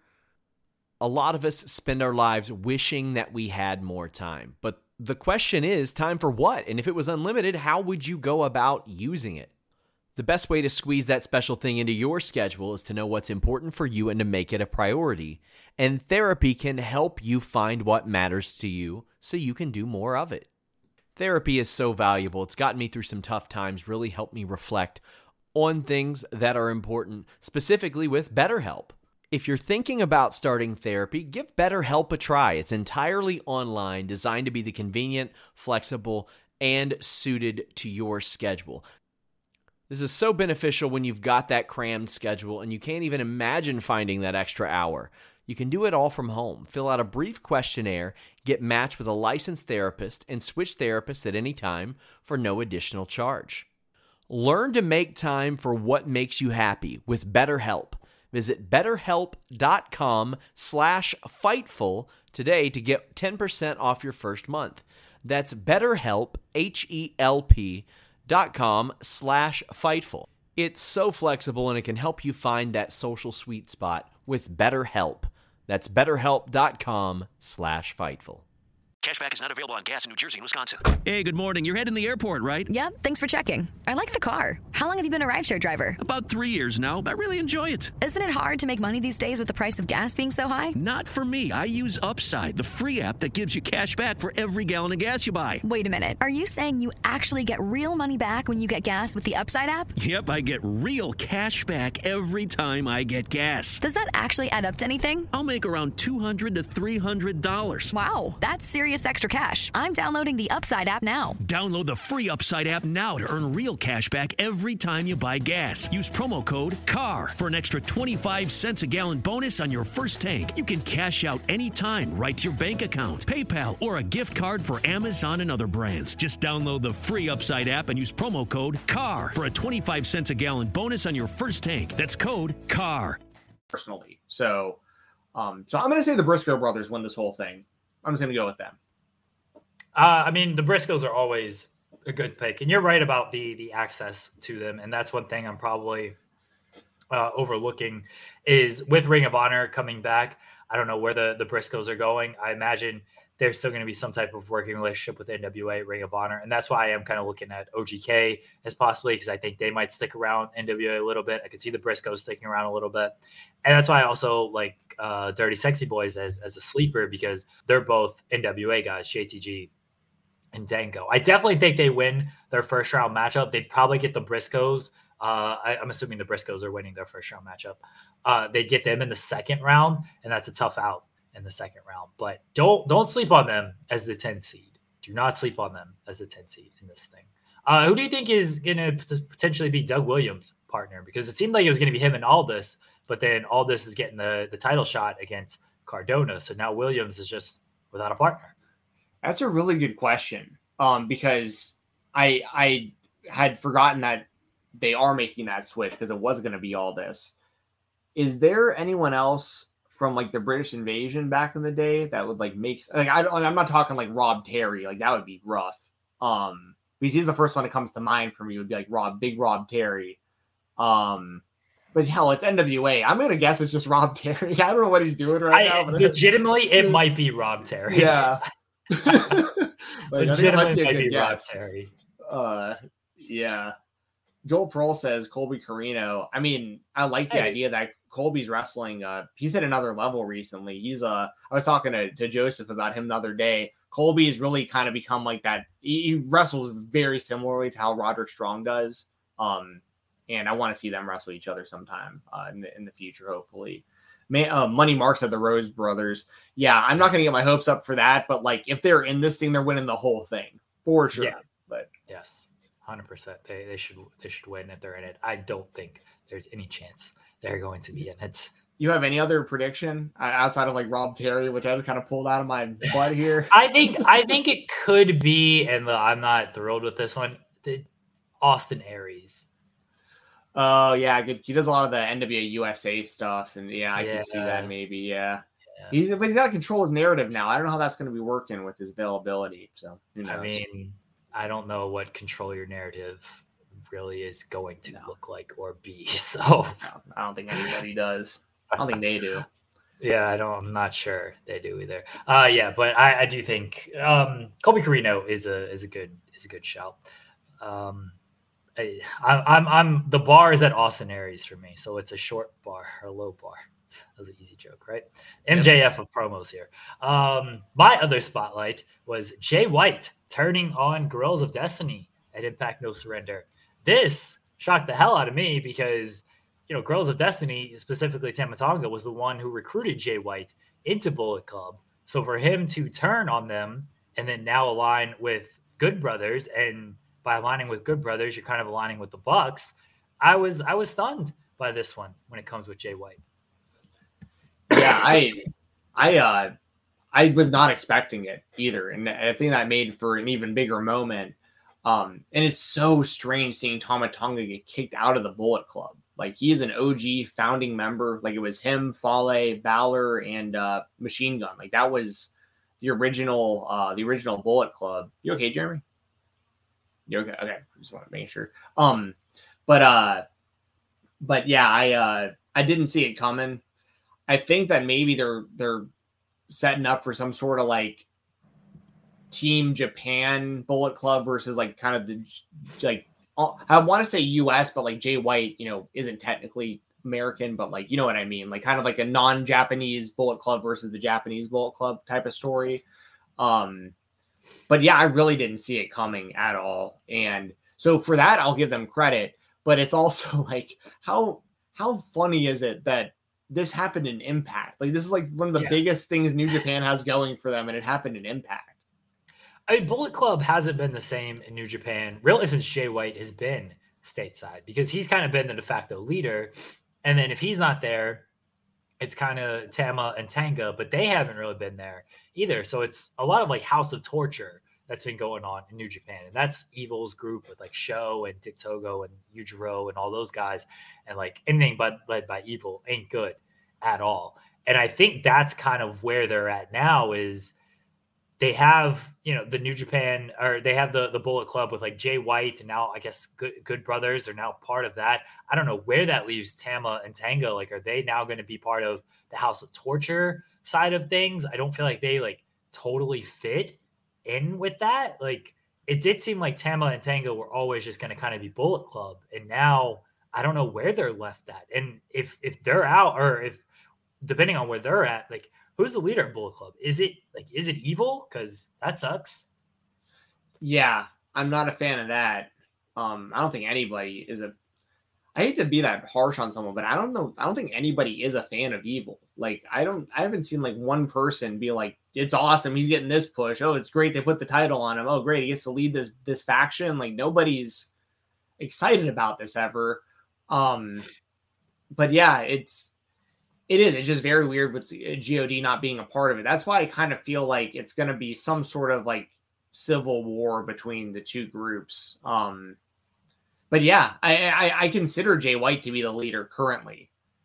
So, and, he, and that makes it really interesting because he's popping up so many different places too. And it also makes me think that there's an outside chance maybe Tony Khan has his hands in this cookie jar a little bit more now. Like he might finally be getting the rights to the Bullet Club name, which is like possible. Um, because if it is, this would make a lot more sense because then they could carry this over into AEW.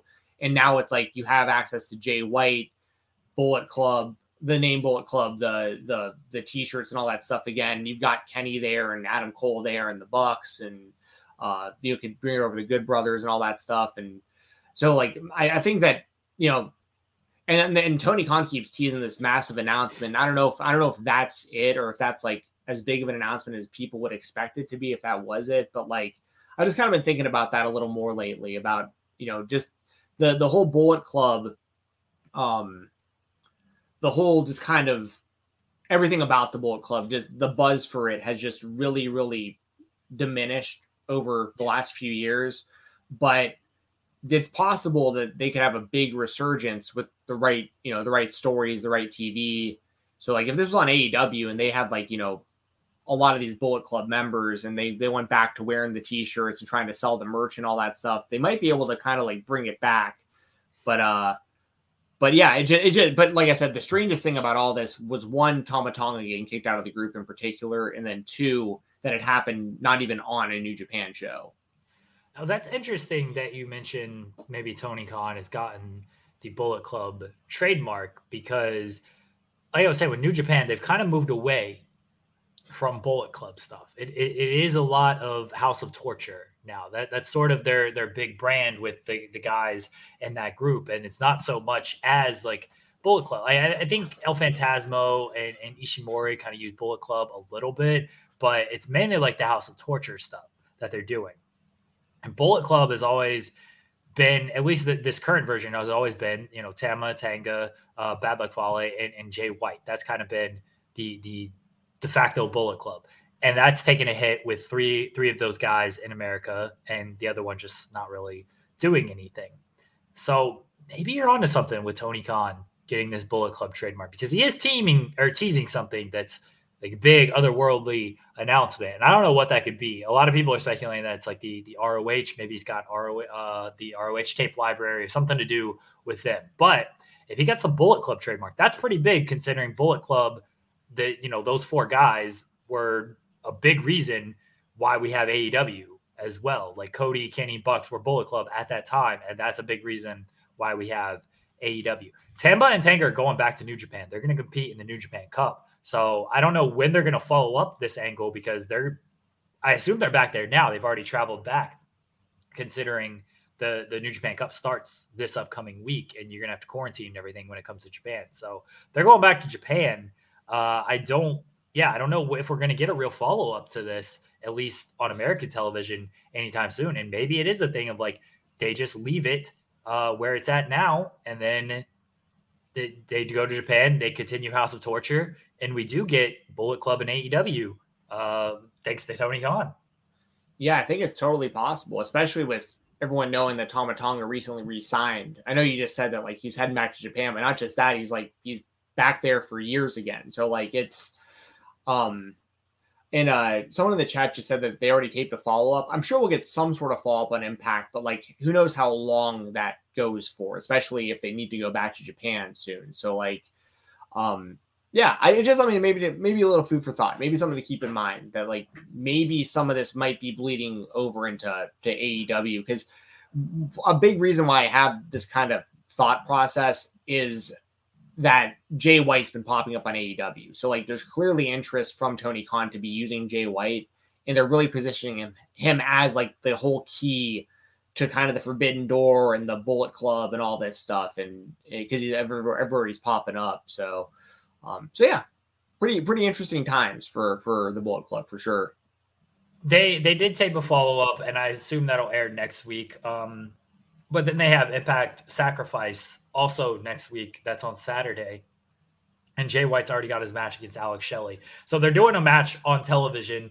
It involves other people. It's not like a I don't want to I don't want to spoil too much, but it's not the blow off you might think that it would be a blow off for the angle that they shot. So I again, I don't want I don't want to spoil anything, but it's not the follow up you it's not the long term follow up you think they're going to do, and they're not going to be able to do a long term follow up right now because uh, Tam and Tank are going back to New Japan. So yes, there there is a follow up, but it it's probably not what you would hope for given what this angle would would seem to be, considering Jay White's position in in Bullet Club and Tama and Tanga's position in Bullet Club, and the way this angle played out. Yeah, yeah, for sure. So yeah, we'll we'll see we'll see where uh, where this all winds up winds up going. I'll say this: uh, this is the most interesting, the most interested I've been in the Bullet Club in general in like a couple years. So yeah. Uh, Indie Spotlight. We're gonna we're gonna start with yours, and that is Cole Radrick doing a death match. Now, I don't know too much about this. This is this is your indie spotlight, and I'm gonna have you set this up. But I watched this match and explain to me, kind of explain to me and our audience, like kind of who Cole is and why this death match was was so important. So yes, my indie spotlight was, you know, I'm a big Cole Radrick fan. He's a guy who's been really big. Uh, we're getting bigger and bigger on the indie scene uh, especially out of areas like Indiana. But I know him a lot from the Southeast, companies like Action, SUP, SCI, all that kind of stuff. He's really been all over the place. Um, and he's he's a guy who like I consider to be some people don't like hearing this, but like I mean this is a compliment.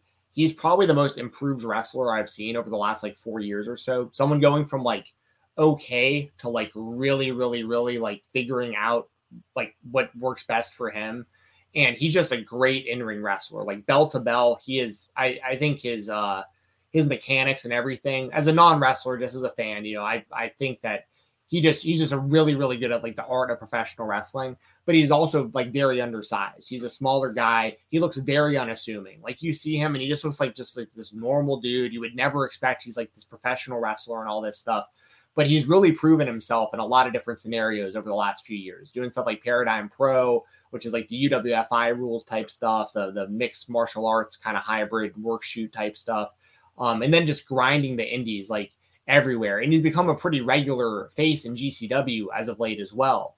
Um, and he's really earned it. He's a guy who who travels all over the country, drives all over the place, puts in the miles, and just wins the respect of the fans. He's the kind of guy that if you've never seen him before, you might not get much of a reaction, but by the end of his match, you want to see him come back to your promotion. And uh, that's one of the biggest compliments I can give someone on the indies.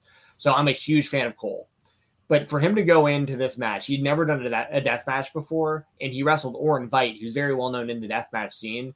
And Cole went out there, and I just wanted to, to, to have him as my spotlight this week because, for one, I want people to go seek out his stuff because he's a great wrestler, and more people need to know about him. And I think he will be a pretty big name going forward in GCW and other places. But he, you know, it's almost like this. Uh, it sounds strange, and people people who know who know will understand what I'm saying, but others it might sound strange.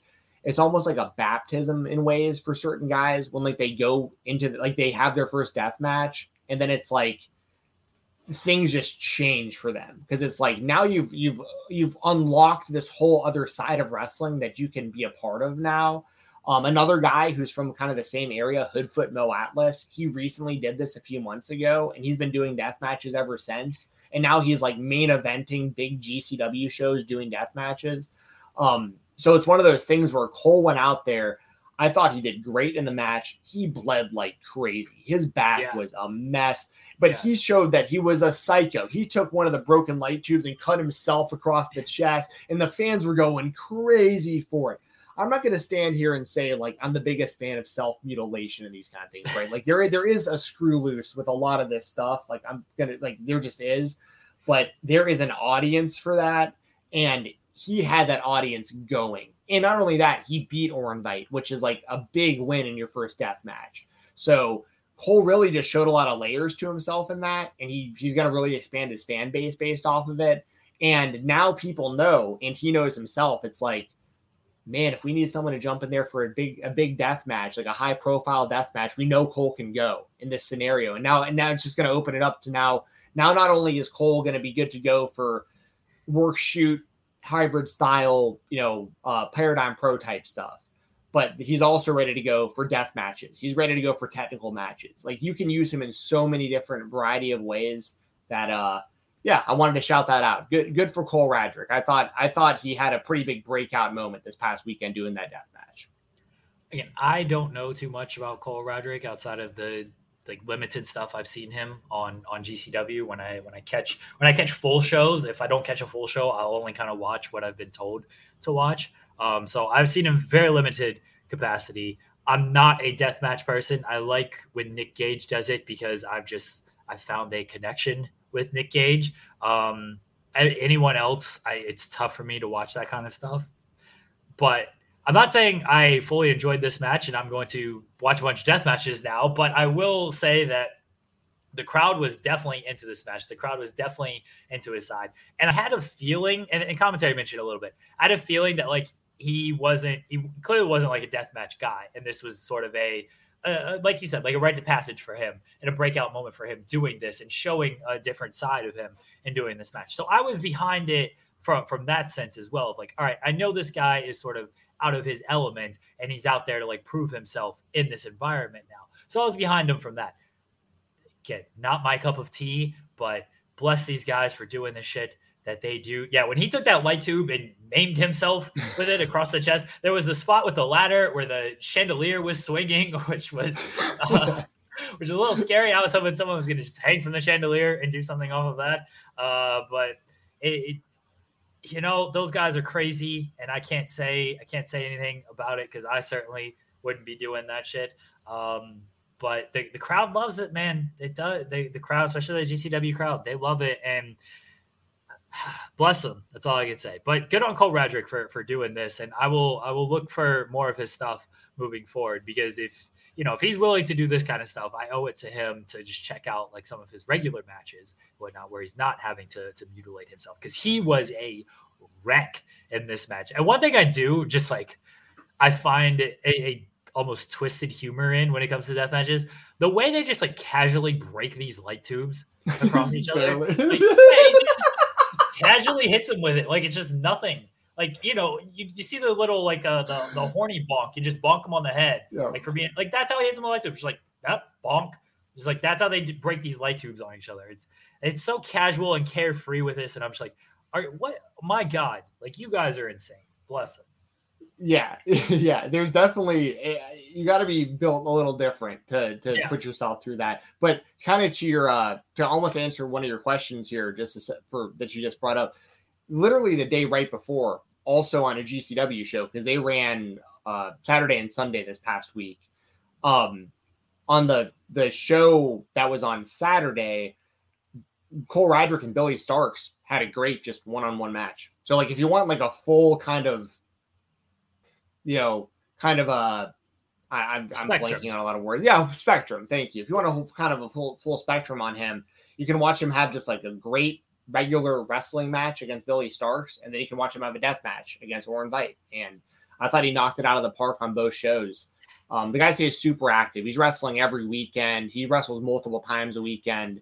Um, as a, as a lot of these wrestlers do. It isn't just him, but uh, I wanted to spotlight him this week because once again, he's just a guy that I feel like not enough people talk about, but who's gonna he just he's poised to break out and he's already in the process of it. But and then there's also the whole other side of this too, where like I'm not gonna sit here and say like Cole Radrick needed to do this death match to get over or to like have a spot, you know, in GCW or in independent wrestling or just wrestling in general.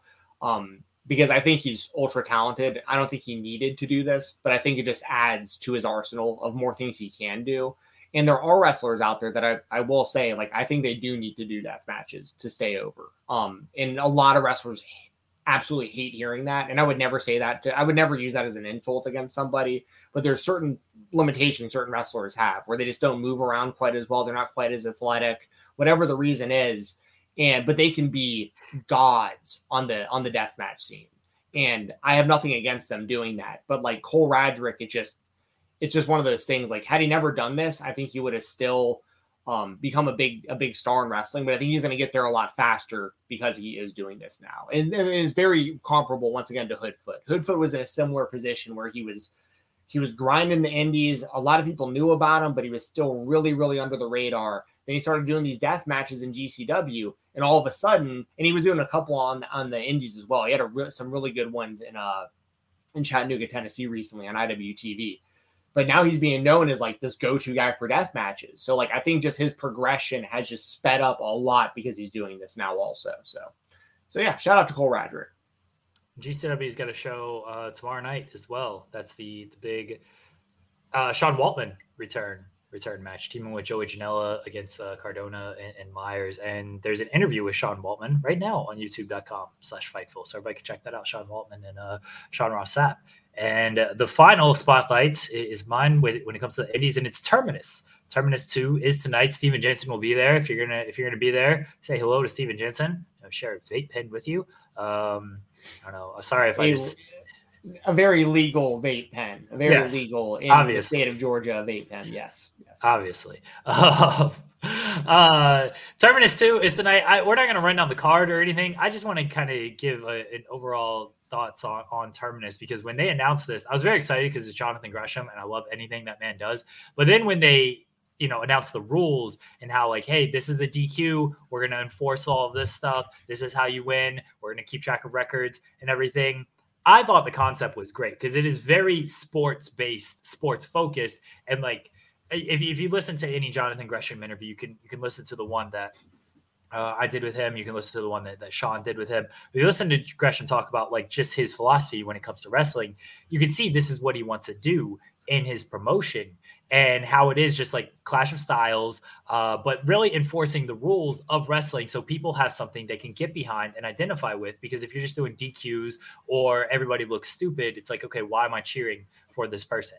So I I love the first Terminus show, technical issues aside, which hopefully that, that is all cleaned up this time around. I thought the first show was great. I'm really looking forward to the show tonight. Uh, Santana against Gresham. I think that match is going to kick all kinds of ass. Swerve, as we mentioned, he's going to be on the show. Um, it's him and but, like, Davey Richards. Yeah, yeah, Yeah, like they, I think they have. I think it's going to be another great show, and I just love the concept overall of Terminus. And I don't know how long it's going to last. It seems like like the first one wasn't that long ago. I didn't think they were going to hold monthly events, and now it seems like they're on path to hold monthly events. A lot will depend on Gresham and where what happens with ROH, and then what he decides to do after that. I hope Terminus is is here to stay though, because I absolutely love the concept, and I love that they are getting into the sport and the the sort of the X's and O's of wrestling.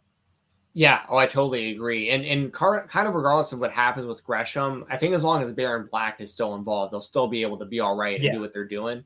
Um, but Gresham's obviously, I I mean, you want him if you're Terminus, um, obviously. Um, as as everywhere should want Jonathan Gresham. He's one of the best Yeah. technical wrestlers in the world. Um, Serena Deeb's on the show. I am a huge Serena Deeb fan, so like I cannot wait to see her live. I'm actually the most excited to see her of anybody on the show. Um, I'm such a big fan. Um, you know, the, and you even talking about the rules and kind of the difference in um, presentation and everything about the way Terminus does their matches and everything is even to, I, I know I talked about this after the original term, Terminus event, which I was I was live at that as well. And during this, this is a good example of kind of the point. Moose versus Mike Bennett. That match ended because Moose threw Mike Bennett over the top rope twice. And that was the only time you saw anyone go over the top rope the entire show. So when you saw Mike Bennett hit the ground, like kind of like head first, hitting the ground, it was like brutal. It was like, damn, that would really, really hurt. Because like we aren't seeing people doing dives over the ropes all show. We aren't seeing people do all this like superhuman stuff that like I can never explain how wrestlers. I see MLJ talk about this a lot. Me and him talked about it on a podcast once. MLJ, of course, from from Game Changer Wrestling and just all over the indies. He was like, sometimes I just sit back and really think about how like these people are superhuman. Like like when you really think about it, they're out there like killing each other with like these weapons and these moves and they just like get up and do it again the next night. It's like it, just doesn't make any sense when you really think about how people's bodies can hold up like this, but going through what they're going through. And I, I just think that Terminus was just a really cool way of presenting wrestling. Like I said, something as little as seeing someone get over the thrown thrown over the top rope, which is such a thing you see so often, but if you only see it once for an entire show, it really stands out and it really looks brutal. Um, I love that they're giving guys like Adam Priest a, chan- a chance. He's the same kind of guy who's in a similar boat, boat to like a Cole Radrick, where he's an undersized guy, but really, really technically sound. And he's done great in the Southeast. He's done great in particular in Alabama for uh, for New South. Um, but Adam Priest is another guy like he's going to be on the show against Invictus Khash. That's that's a really good matchup against two guys who are just kind of flying a a little under the radar, but can really break out with performances on on high profile shows like Terminus. Um, Tre Lamar is another one that can really, he, he's been on the verge of breaking out for a minute. I think Tre Lamar is like he's right there. Um, and these kind of shows can put him over the top. So it's like, and then even a guy like Santana, who we usually see as a tag team wrestler, he's been doing more singles matches lately. And in my opinion, the more uh, diversified you can get, the better with your own skill set. So, like, if you're mainly a tag team wrestler, I think it only benefits you to also prove you can be on your own too. Because that doesn't mean you have to break up him and Ortiz. It just means there's more opportunity for Santana to also do stuff in singles wrestling. Like it just it just opens up opportunity. It doesn't mean you have to it, like I think that a lot of people get kind of boxed in with the way certain companies present stuff, and they're like, if you're a tag team wrestler, you're a tag team wrestler. If you're a cruiserweight, you're a cruiserweight. If you're if you're this, you're that. It's like no, a lot of these guys and girls and non-binary, everyone in between, like all these, they're they they're capable of doing all this stuff. And Santana got a massive pop at Terminus last time because we had no idea he was there, and it was like, what what's Santana doing here? And he's by himself, no Ortiz, and he's calling out Gresham. We're gonna get Gresham versus Santana one on one. I had no idea I wanted that, but I really want that. You know what I mean? So like, yeah, man. And then he mentioned it too. Shane Strickland, he's gonna be wrestling Davey Richards. That's a dream match right there. Um, so I mean, this this card top to bottom is this is a stacked show. Daniel Garcia and Kevin Blackwood are, are, are doing a tag team tonight. I mean, this is and both those guys are are um are Buffalo, New York guys that have wrestling together for like forever. And Blackwood's on the verge of, of he's right there on the cusp of breaking out too. So there's a lot of people on this show that are right there. And more and more people watch Terminus, more and more people get eyes on these talents. You mix it in with the people people already know, and it benefits everybody. So um I'm I'm I'm pumped to be there tonight, man. I got to drive probably like 45 minutes to an hour to get to the show, but it'll be totally worth it. I I very much look forward to watching it on on FITE TV. Again, hopefully the technical issues have been calmed. I, I think Baron Black did, did an interview with uh, our guy Andrew Thompson of Post Wrestling, and he said that they, they're going to get all those sorted out. Hope that's the case because I love the the concept. I love the presentation of it, and I hope for as long as it it's going to run. I hope it succeeds because it is something different in wrestling, and it is it is it is back to the sport of wrestling, and is is less sports entertainment style and, and get back to just here's these great matches but within these great matches you're gonna you're gonna be able to follow a story and within the overall arc of the promotion you're gonna be able to follow a story uh, so be- best of luck to to Baron Black, Jonathan Gresham as they run Terminus 2 tonight. Jensen, hope you have a great time at the show tonight as well. Thanks, man. Uh, yeah, and like Jeremy said, and like I said earlier, if you are going to the show tonight, please come say hi because I'll be there by myself. Um, I'll just be hanging out, just like taking pictures of the venue and maybe you know saying what's up to some wrestlers, maybe getting a couple quotes here and there that I can tell y'all about here on this show. Just maybe some things that they tell me about, you know, whatever they want to talk about. I'm not I'm not going there and doing like full interviews. I don't have like a camera team or anything, but I will um, I will at the very least talk to a few wrestlers and hopefully get you guys a little bit of cool information that I can talk about here, that I can talk about on the Fightful Select Weekender podcast. And uh and like I'll, and like I said, at the very least, I'll get some pictures of the show tonight of the wrestlers and some of the matches. So um so make sure to to be following me on Twitter and then also following the Fightful Wrestling account because uh, usually they'll like retweet the stuff that I'm taking pictures for there. So um, those would probably be good ways to kind of see kind of my my point of view from where I'm at on, at a terminus tonight. Uh, we've kind of got some breaking news here that I feel like we sort of got to talk about. Um, Cesaro has exited. This is from PW Insider. So Cesaro has quietly exited from WWE after his current contract expired.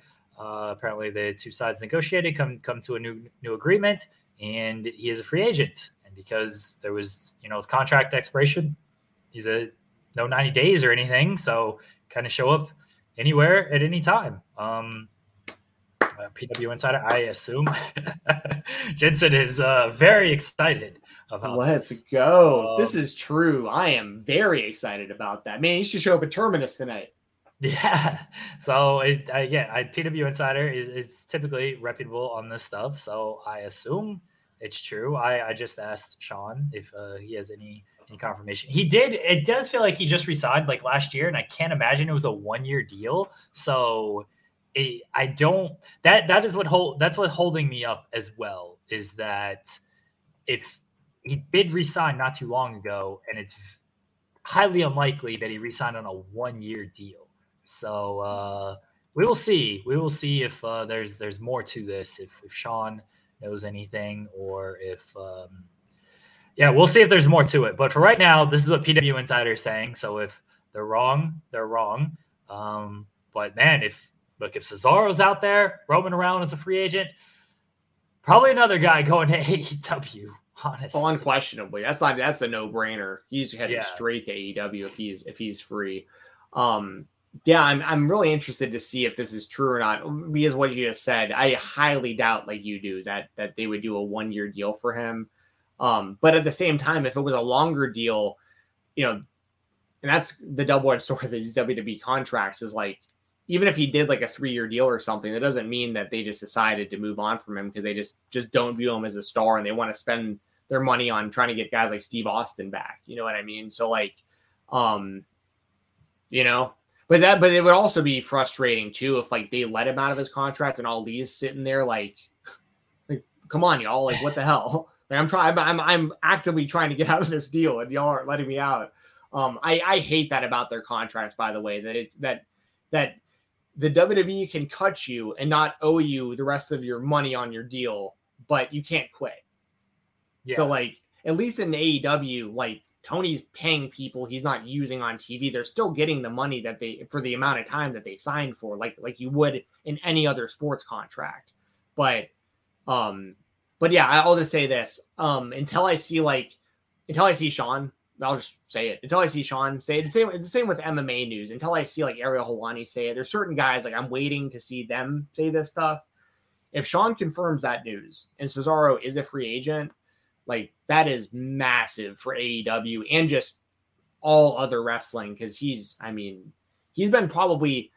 I bet you if you asked 100 WWE fans who's the most underused guy in the WWE, probably at least like 90 would say Cesaro. Yeah, I mean he, he's won that award in like the Observer for about 13 years now.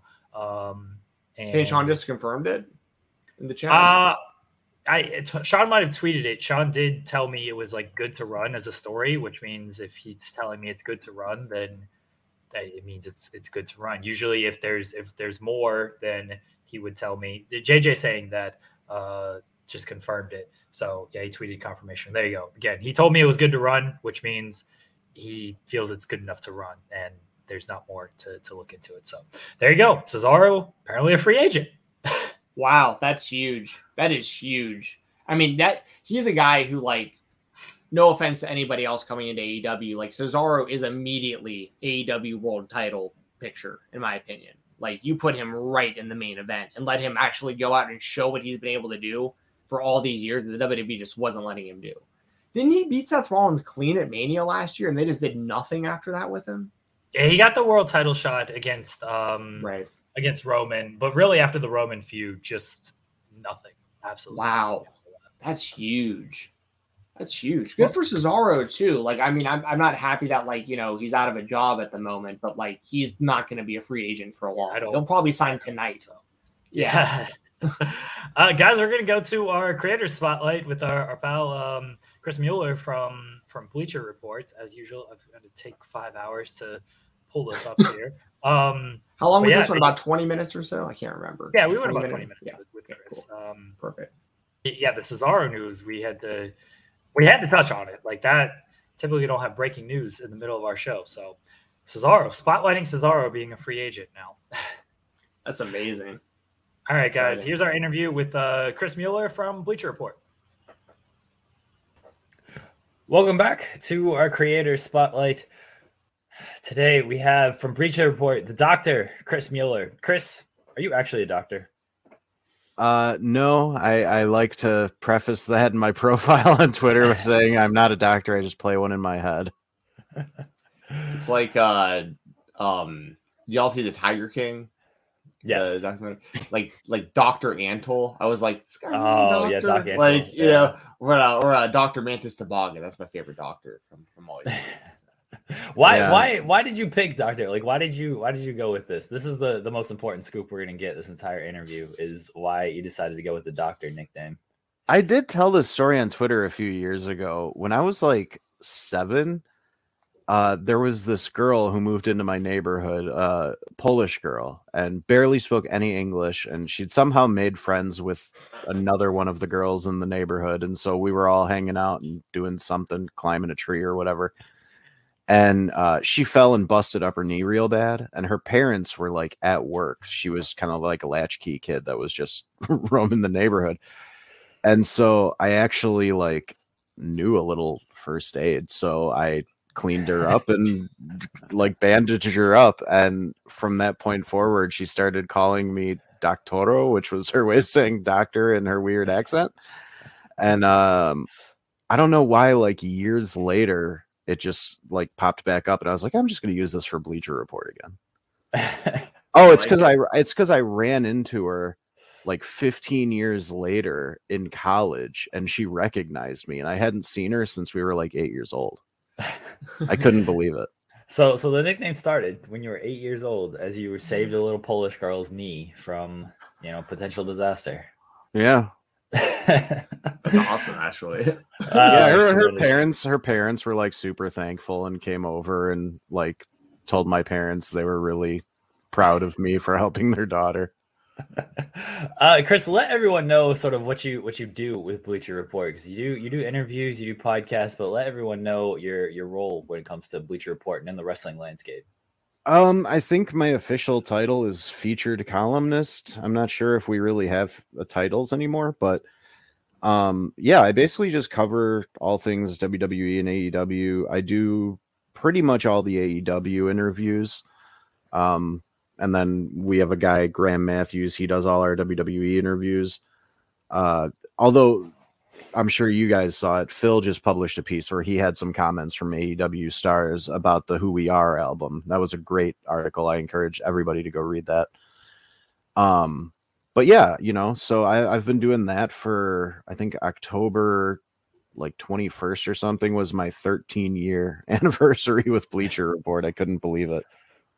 Wow, that's really impressive. Like to have that kind of like longevity in this kind of thing where people like jump around so often, uh, kind of like uh, you know, company to company for like writers and video editors and that kind of stuff. Thirteen years is a long time. What, what were you doing before Bleacher Report?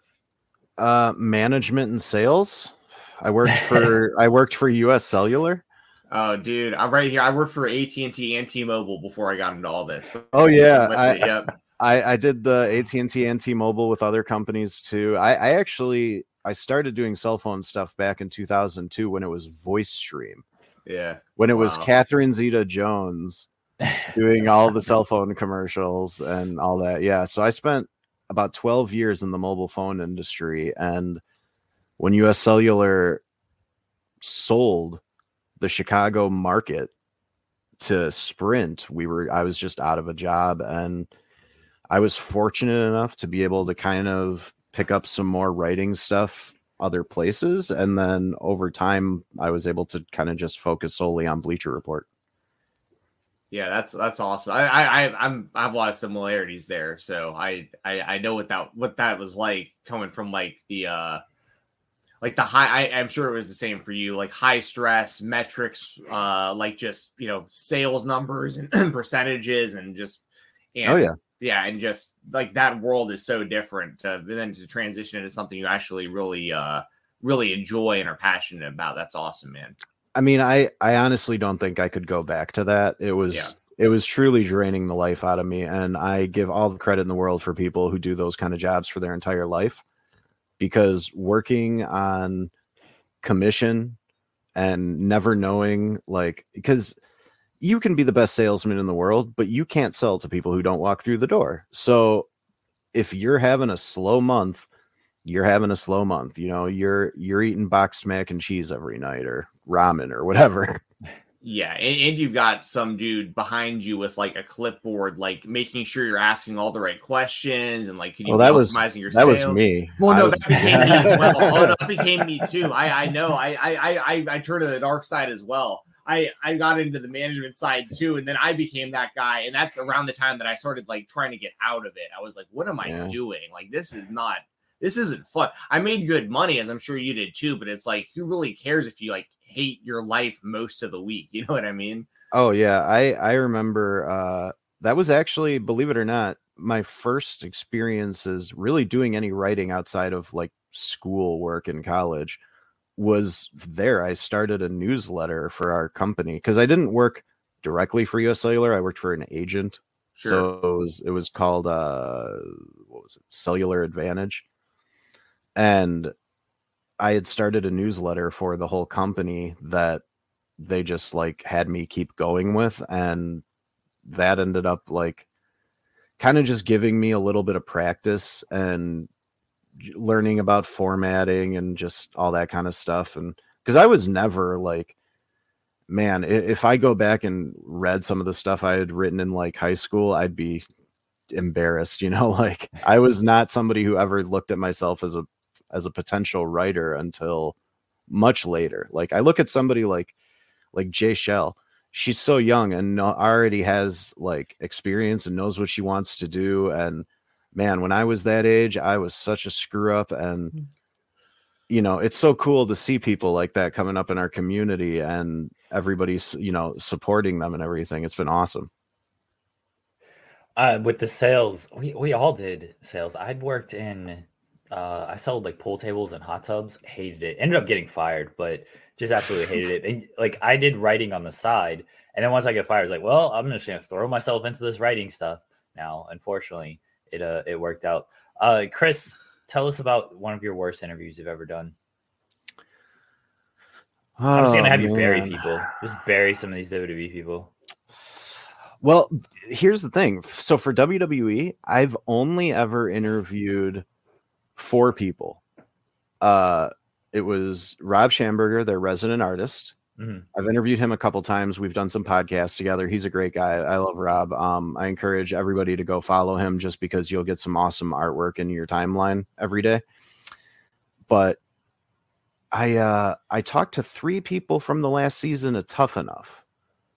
So it was Mada, Alex Freaky, who was like one of the first couple of people eliminated, and then Daria, who's now Sonya.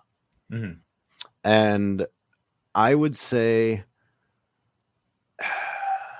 even though Mada was like a nice guy, he just didn't seem like he was interested in being interviewed. Even though he like was all about it when I asked him about it, it didn't seem like he thought about answers ahead of time, even though I kind of told him like what we would be talking about. But honestly, I don't think I've ever had a bad interview. Like I saw that video Sean posted with with Virgil. I've never had anything close to that. Like all my interviews with AEW people have been uh like anything from just like a standard interview to a really fun conversation. Like Ruby Soho is one of the coolest people I've talked to. Eddie Kingston was it was just like talking to a regular dude, you know. I didn't feel like he was giving me canned prepared answers. I feel like he was just listening to the question and then answering honestly. So yeah, I've had really good experiences with my interviews. I've been fortunate. Yeah, yeah, that's all. So I guess on the flip side, who have been, um, so you've had some of your worst and some of your best outside. Like, what about like outside of AEW and WWE? Have, have you had a chance to like? I mean, over 13 years, I'm sure you've talked to like non wrestlers or maybe other people kind of involved in wrestling. Is there any other interviews that like really stand out to you? Uh, actually, yeah. So after I had interviewed Bryan Danielson, Skylar Grey, the musician, reached out to me and was like, "Hey, Oh. Elliot Taylor, my fiance, wrote this song. We composed it. Would you like to talk about it?" So, uh, for uh, Graham Matthews' channel, Wrestle Rant, we ended up interviewing Elliot, and then we ended up interviewing Skylar because separately she had composed and recorded the end credit song for the second Venom movie. So we were speaking to her about Venom and just music in general. But yeah, Elliot uh, and Skylar were both awesome people, really fun to talk to. Elliot is going to be dropping the full version of Bryan Danielson's theme song here soon with vocals and everything. So people should definitely be on the lookout for that. He he texted me about that recently. He was he's really excited about it. Very cool. I wanted to ask you about that because I remember I listened to that when when I saw that it happened because you said that they talked about Danielson's interview or Danielson's song. She's like, "Yeah, I was hungover, got a message. Do you want to record this?" Yeah. sure. Let's That was so like, "What a tremendous story!" yeah but like i mean you can just tell that both of them are really talented musicians when you Yeah. when you listen to them talk about the process when they're like oh yeah so yeah we wanted to incorporate that flight of the valkyries thing but we couldn't find a recording we liked so skylar just went in and composed it herself in the software and it's like what? Like to me as a non-musical person that blows my mind you know? Like i i have no musical ability whatsoever so when i hear somebody be like oh yeah skylar can play all these different instruments and she can just go in and and compose a new version of this iconic song it, it's crazy to me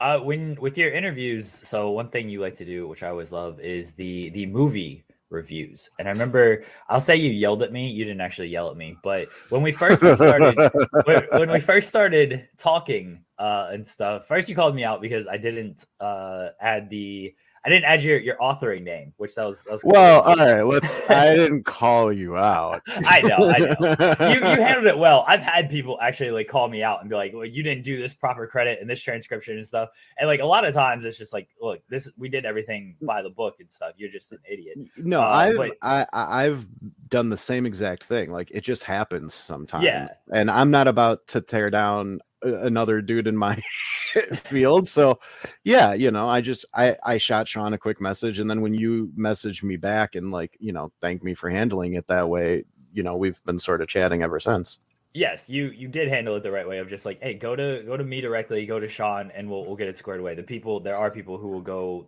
and put it on like public social media and try to like make it Yeah. this big deal when it when it's really not. Like it's an oversight. Um but one thing you again yelled at me about was like when you interviewed sting and you asked him about robocop and you're like i thought more people were going to pick up like the thunder in paradise and the robocop stuff. And i was like i got you. I got you on the thunder in paradise. But you asked these wrestlers about like their their movies like a movie they had just watched. Like how did that come about where you're like hey what's a movie you just watched? Like review it for me you know, I, I don't remember who it was. It might have been it might have been Chris Van Vliet. I can't remember, but I watched an interview and they asked somebody just like a completely random question that was totally unrelated to whatever they were promoting. And it ended up just leading to like a couple of minutes of just a really good conversation and good answers. And I'm like, I need to come up with something to get these people to not talk about wrestling for a minute and kind of just give fans a little bit of a peek into what their personality might be. And it's amazing when you look at these people. Some of them are talking about movies you would not have thought. Like when I spoke to Adam Page, the movie that he talked about was this movie called Uncle Frank, which is I highly recommend it because I went and watched it after he talked about it. It's great.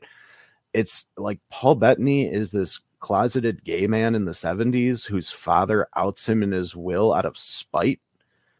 It is this really heavy but incredibly well told story. And like you look at Adam Page and you're like, oh, that guy's going to tell you to go watch a hand or a fistful of dollars or like, you know, a cowboy movie. And he's telling me about how he was crying on an airplane watching this movie you know and then you have jade cargill talking about her love for nightmare before christmas because she thinks she's a morbid person like eh, you know I, I think it's a really cool way to kind of peek into their personality a little bit and just see something other than the character we're presented with on television I love that. Any other ones that come out or stick stick out to you that you got for answers for movies? Because that's actually that's all, that's right up Jeremy's boat too. The whole like wrestlers movies crossover connection and stuff. I, I like like Chris is like they do so many interviews and they're talking about wrestling in all of these interviews. And so, you know, when we interview interview people, Jensen, I'm like, what kind of music do you like listen to? What kind of movies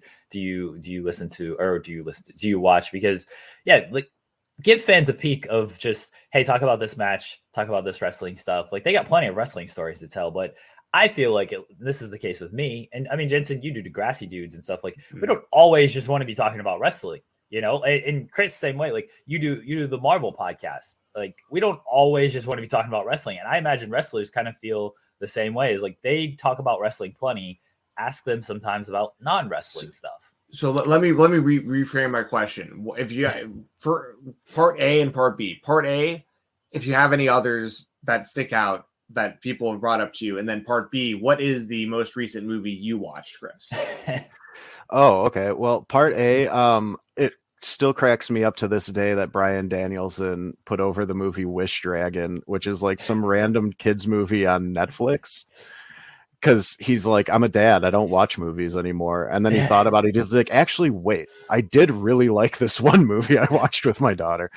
Um, so that one cracked me up. And as far as the last movie that I personally watched was for a podcast, I actually just recorded with Kate recently uh, that thing you do.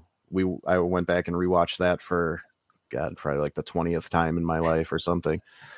Um, so yeah, that was super fun. But yeah, I do like talking to people in the wrestling space about things other than wrestling, and that's why I've tried to get a lot of different people on Graham's YouTube channel for the Marvel podcast because I always hear it the same thing from people in wrestling media whenever we bring them on, which is just like, oh, it's going to be nice to talk about something other than wrestling. like Yeah. we just had Rafael Garcia on for the Spider-Man No Way Home review that we did. It was great. I, I know you guys have invited me on, and I don't watch any of the Marvel. stuff, Stephen, you a Yes. Marvel fan? You want to come on, dude? I, I'm, I'm, I am not. I'm. I, it's, it's not that I dislike it. I just haven't taken like that deep dive into like all the movies and stuff. But I saw get like it. the I saw the original Iron Man and really liked it. Like I remember seeing that in theaters in college, and uh I really, really liked the first Guardians of the, Guardians of the Galaxy movie a lot. Um, I didn't like the second one as much, but I loved the first one. So I, I, I there's a little bit I can talk about there, but I I don't have like the deepest deepest knowledge on it. Yeah. Yeah, you know, it is what it is. I I don't hold it against anybody for not liking those movies because even I recognize that they're very formulaic. You can kind of fall into these patterns of they all end with a big fight scene and a a faceless horde of enemies that the good guys can rip through and you don't feel guilty about it. You know, it's Yeah, the Putty Patrol. yeah. All right, I'm I'm I'm, ti- I'm titling this interview Chris Mueller buries the Marvel universe. oh And- God, no. oh man. It's You're funny because I do love Marvel, but like I'm not gonna sit there and say anything that's not true. It's you know it it can be repetitive, but I I do think that post Endgame, it's all been super interesting to me. Like WandaVision is one of the best things I've seen in years, and uh, that's because I grew up on Nick at Nite sitcoms, watching those after I was supposed to be asleep, like you know Lucy and Desi, Dick Van Dyke, Cheers, all that stuff. So yeah, I, I loved WandaVision. I love all that Marvel stuff. I'm I loved Peacemaker. Oh my god, that is gonna turn John Cena into even bigger star. Yeah, guy that I do my podcast with on Tuesdays, Doug, he has been raving about that show. I haven't seen it, but I probably will check that out because I hear Cena's like so so the complete opposite on that show is like what you're used to seeing him as in like the WWE. So it sounds sounds interesting to me. Yeah, I honestly this season of Peacemaker, uh, it's the first season. I believe that this solidified him to me as the best pro wrestler turned actor as Oh, far as actual acting ability. Because Wow. there are scenes where he cries, there are scenes where he's dancing in his underwear, there's scenes where he's having these like big arguments with his super racist father. He pulls it all off so much better than you'd ever think if you just know him from the Marine.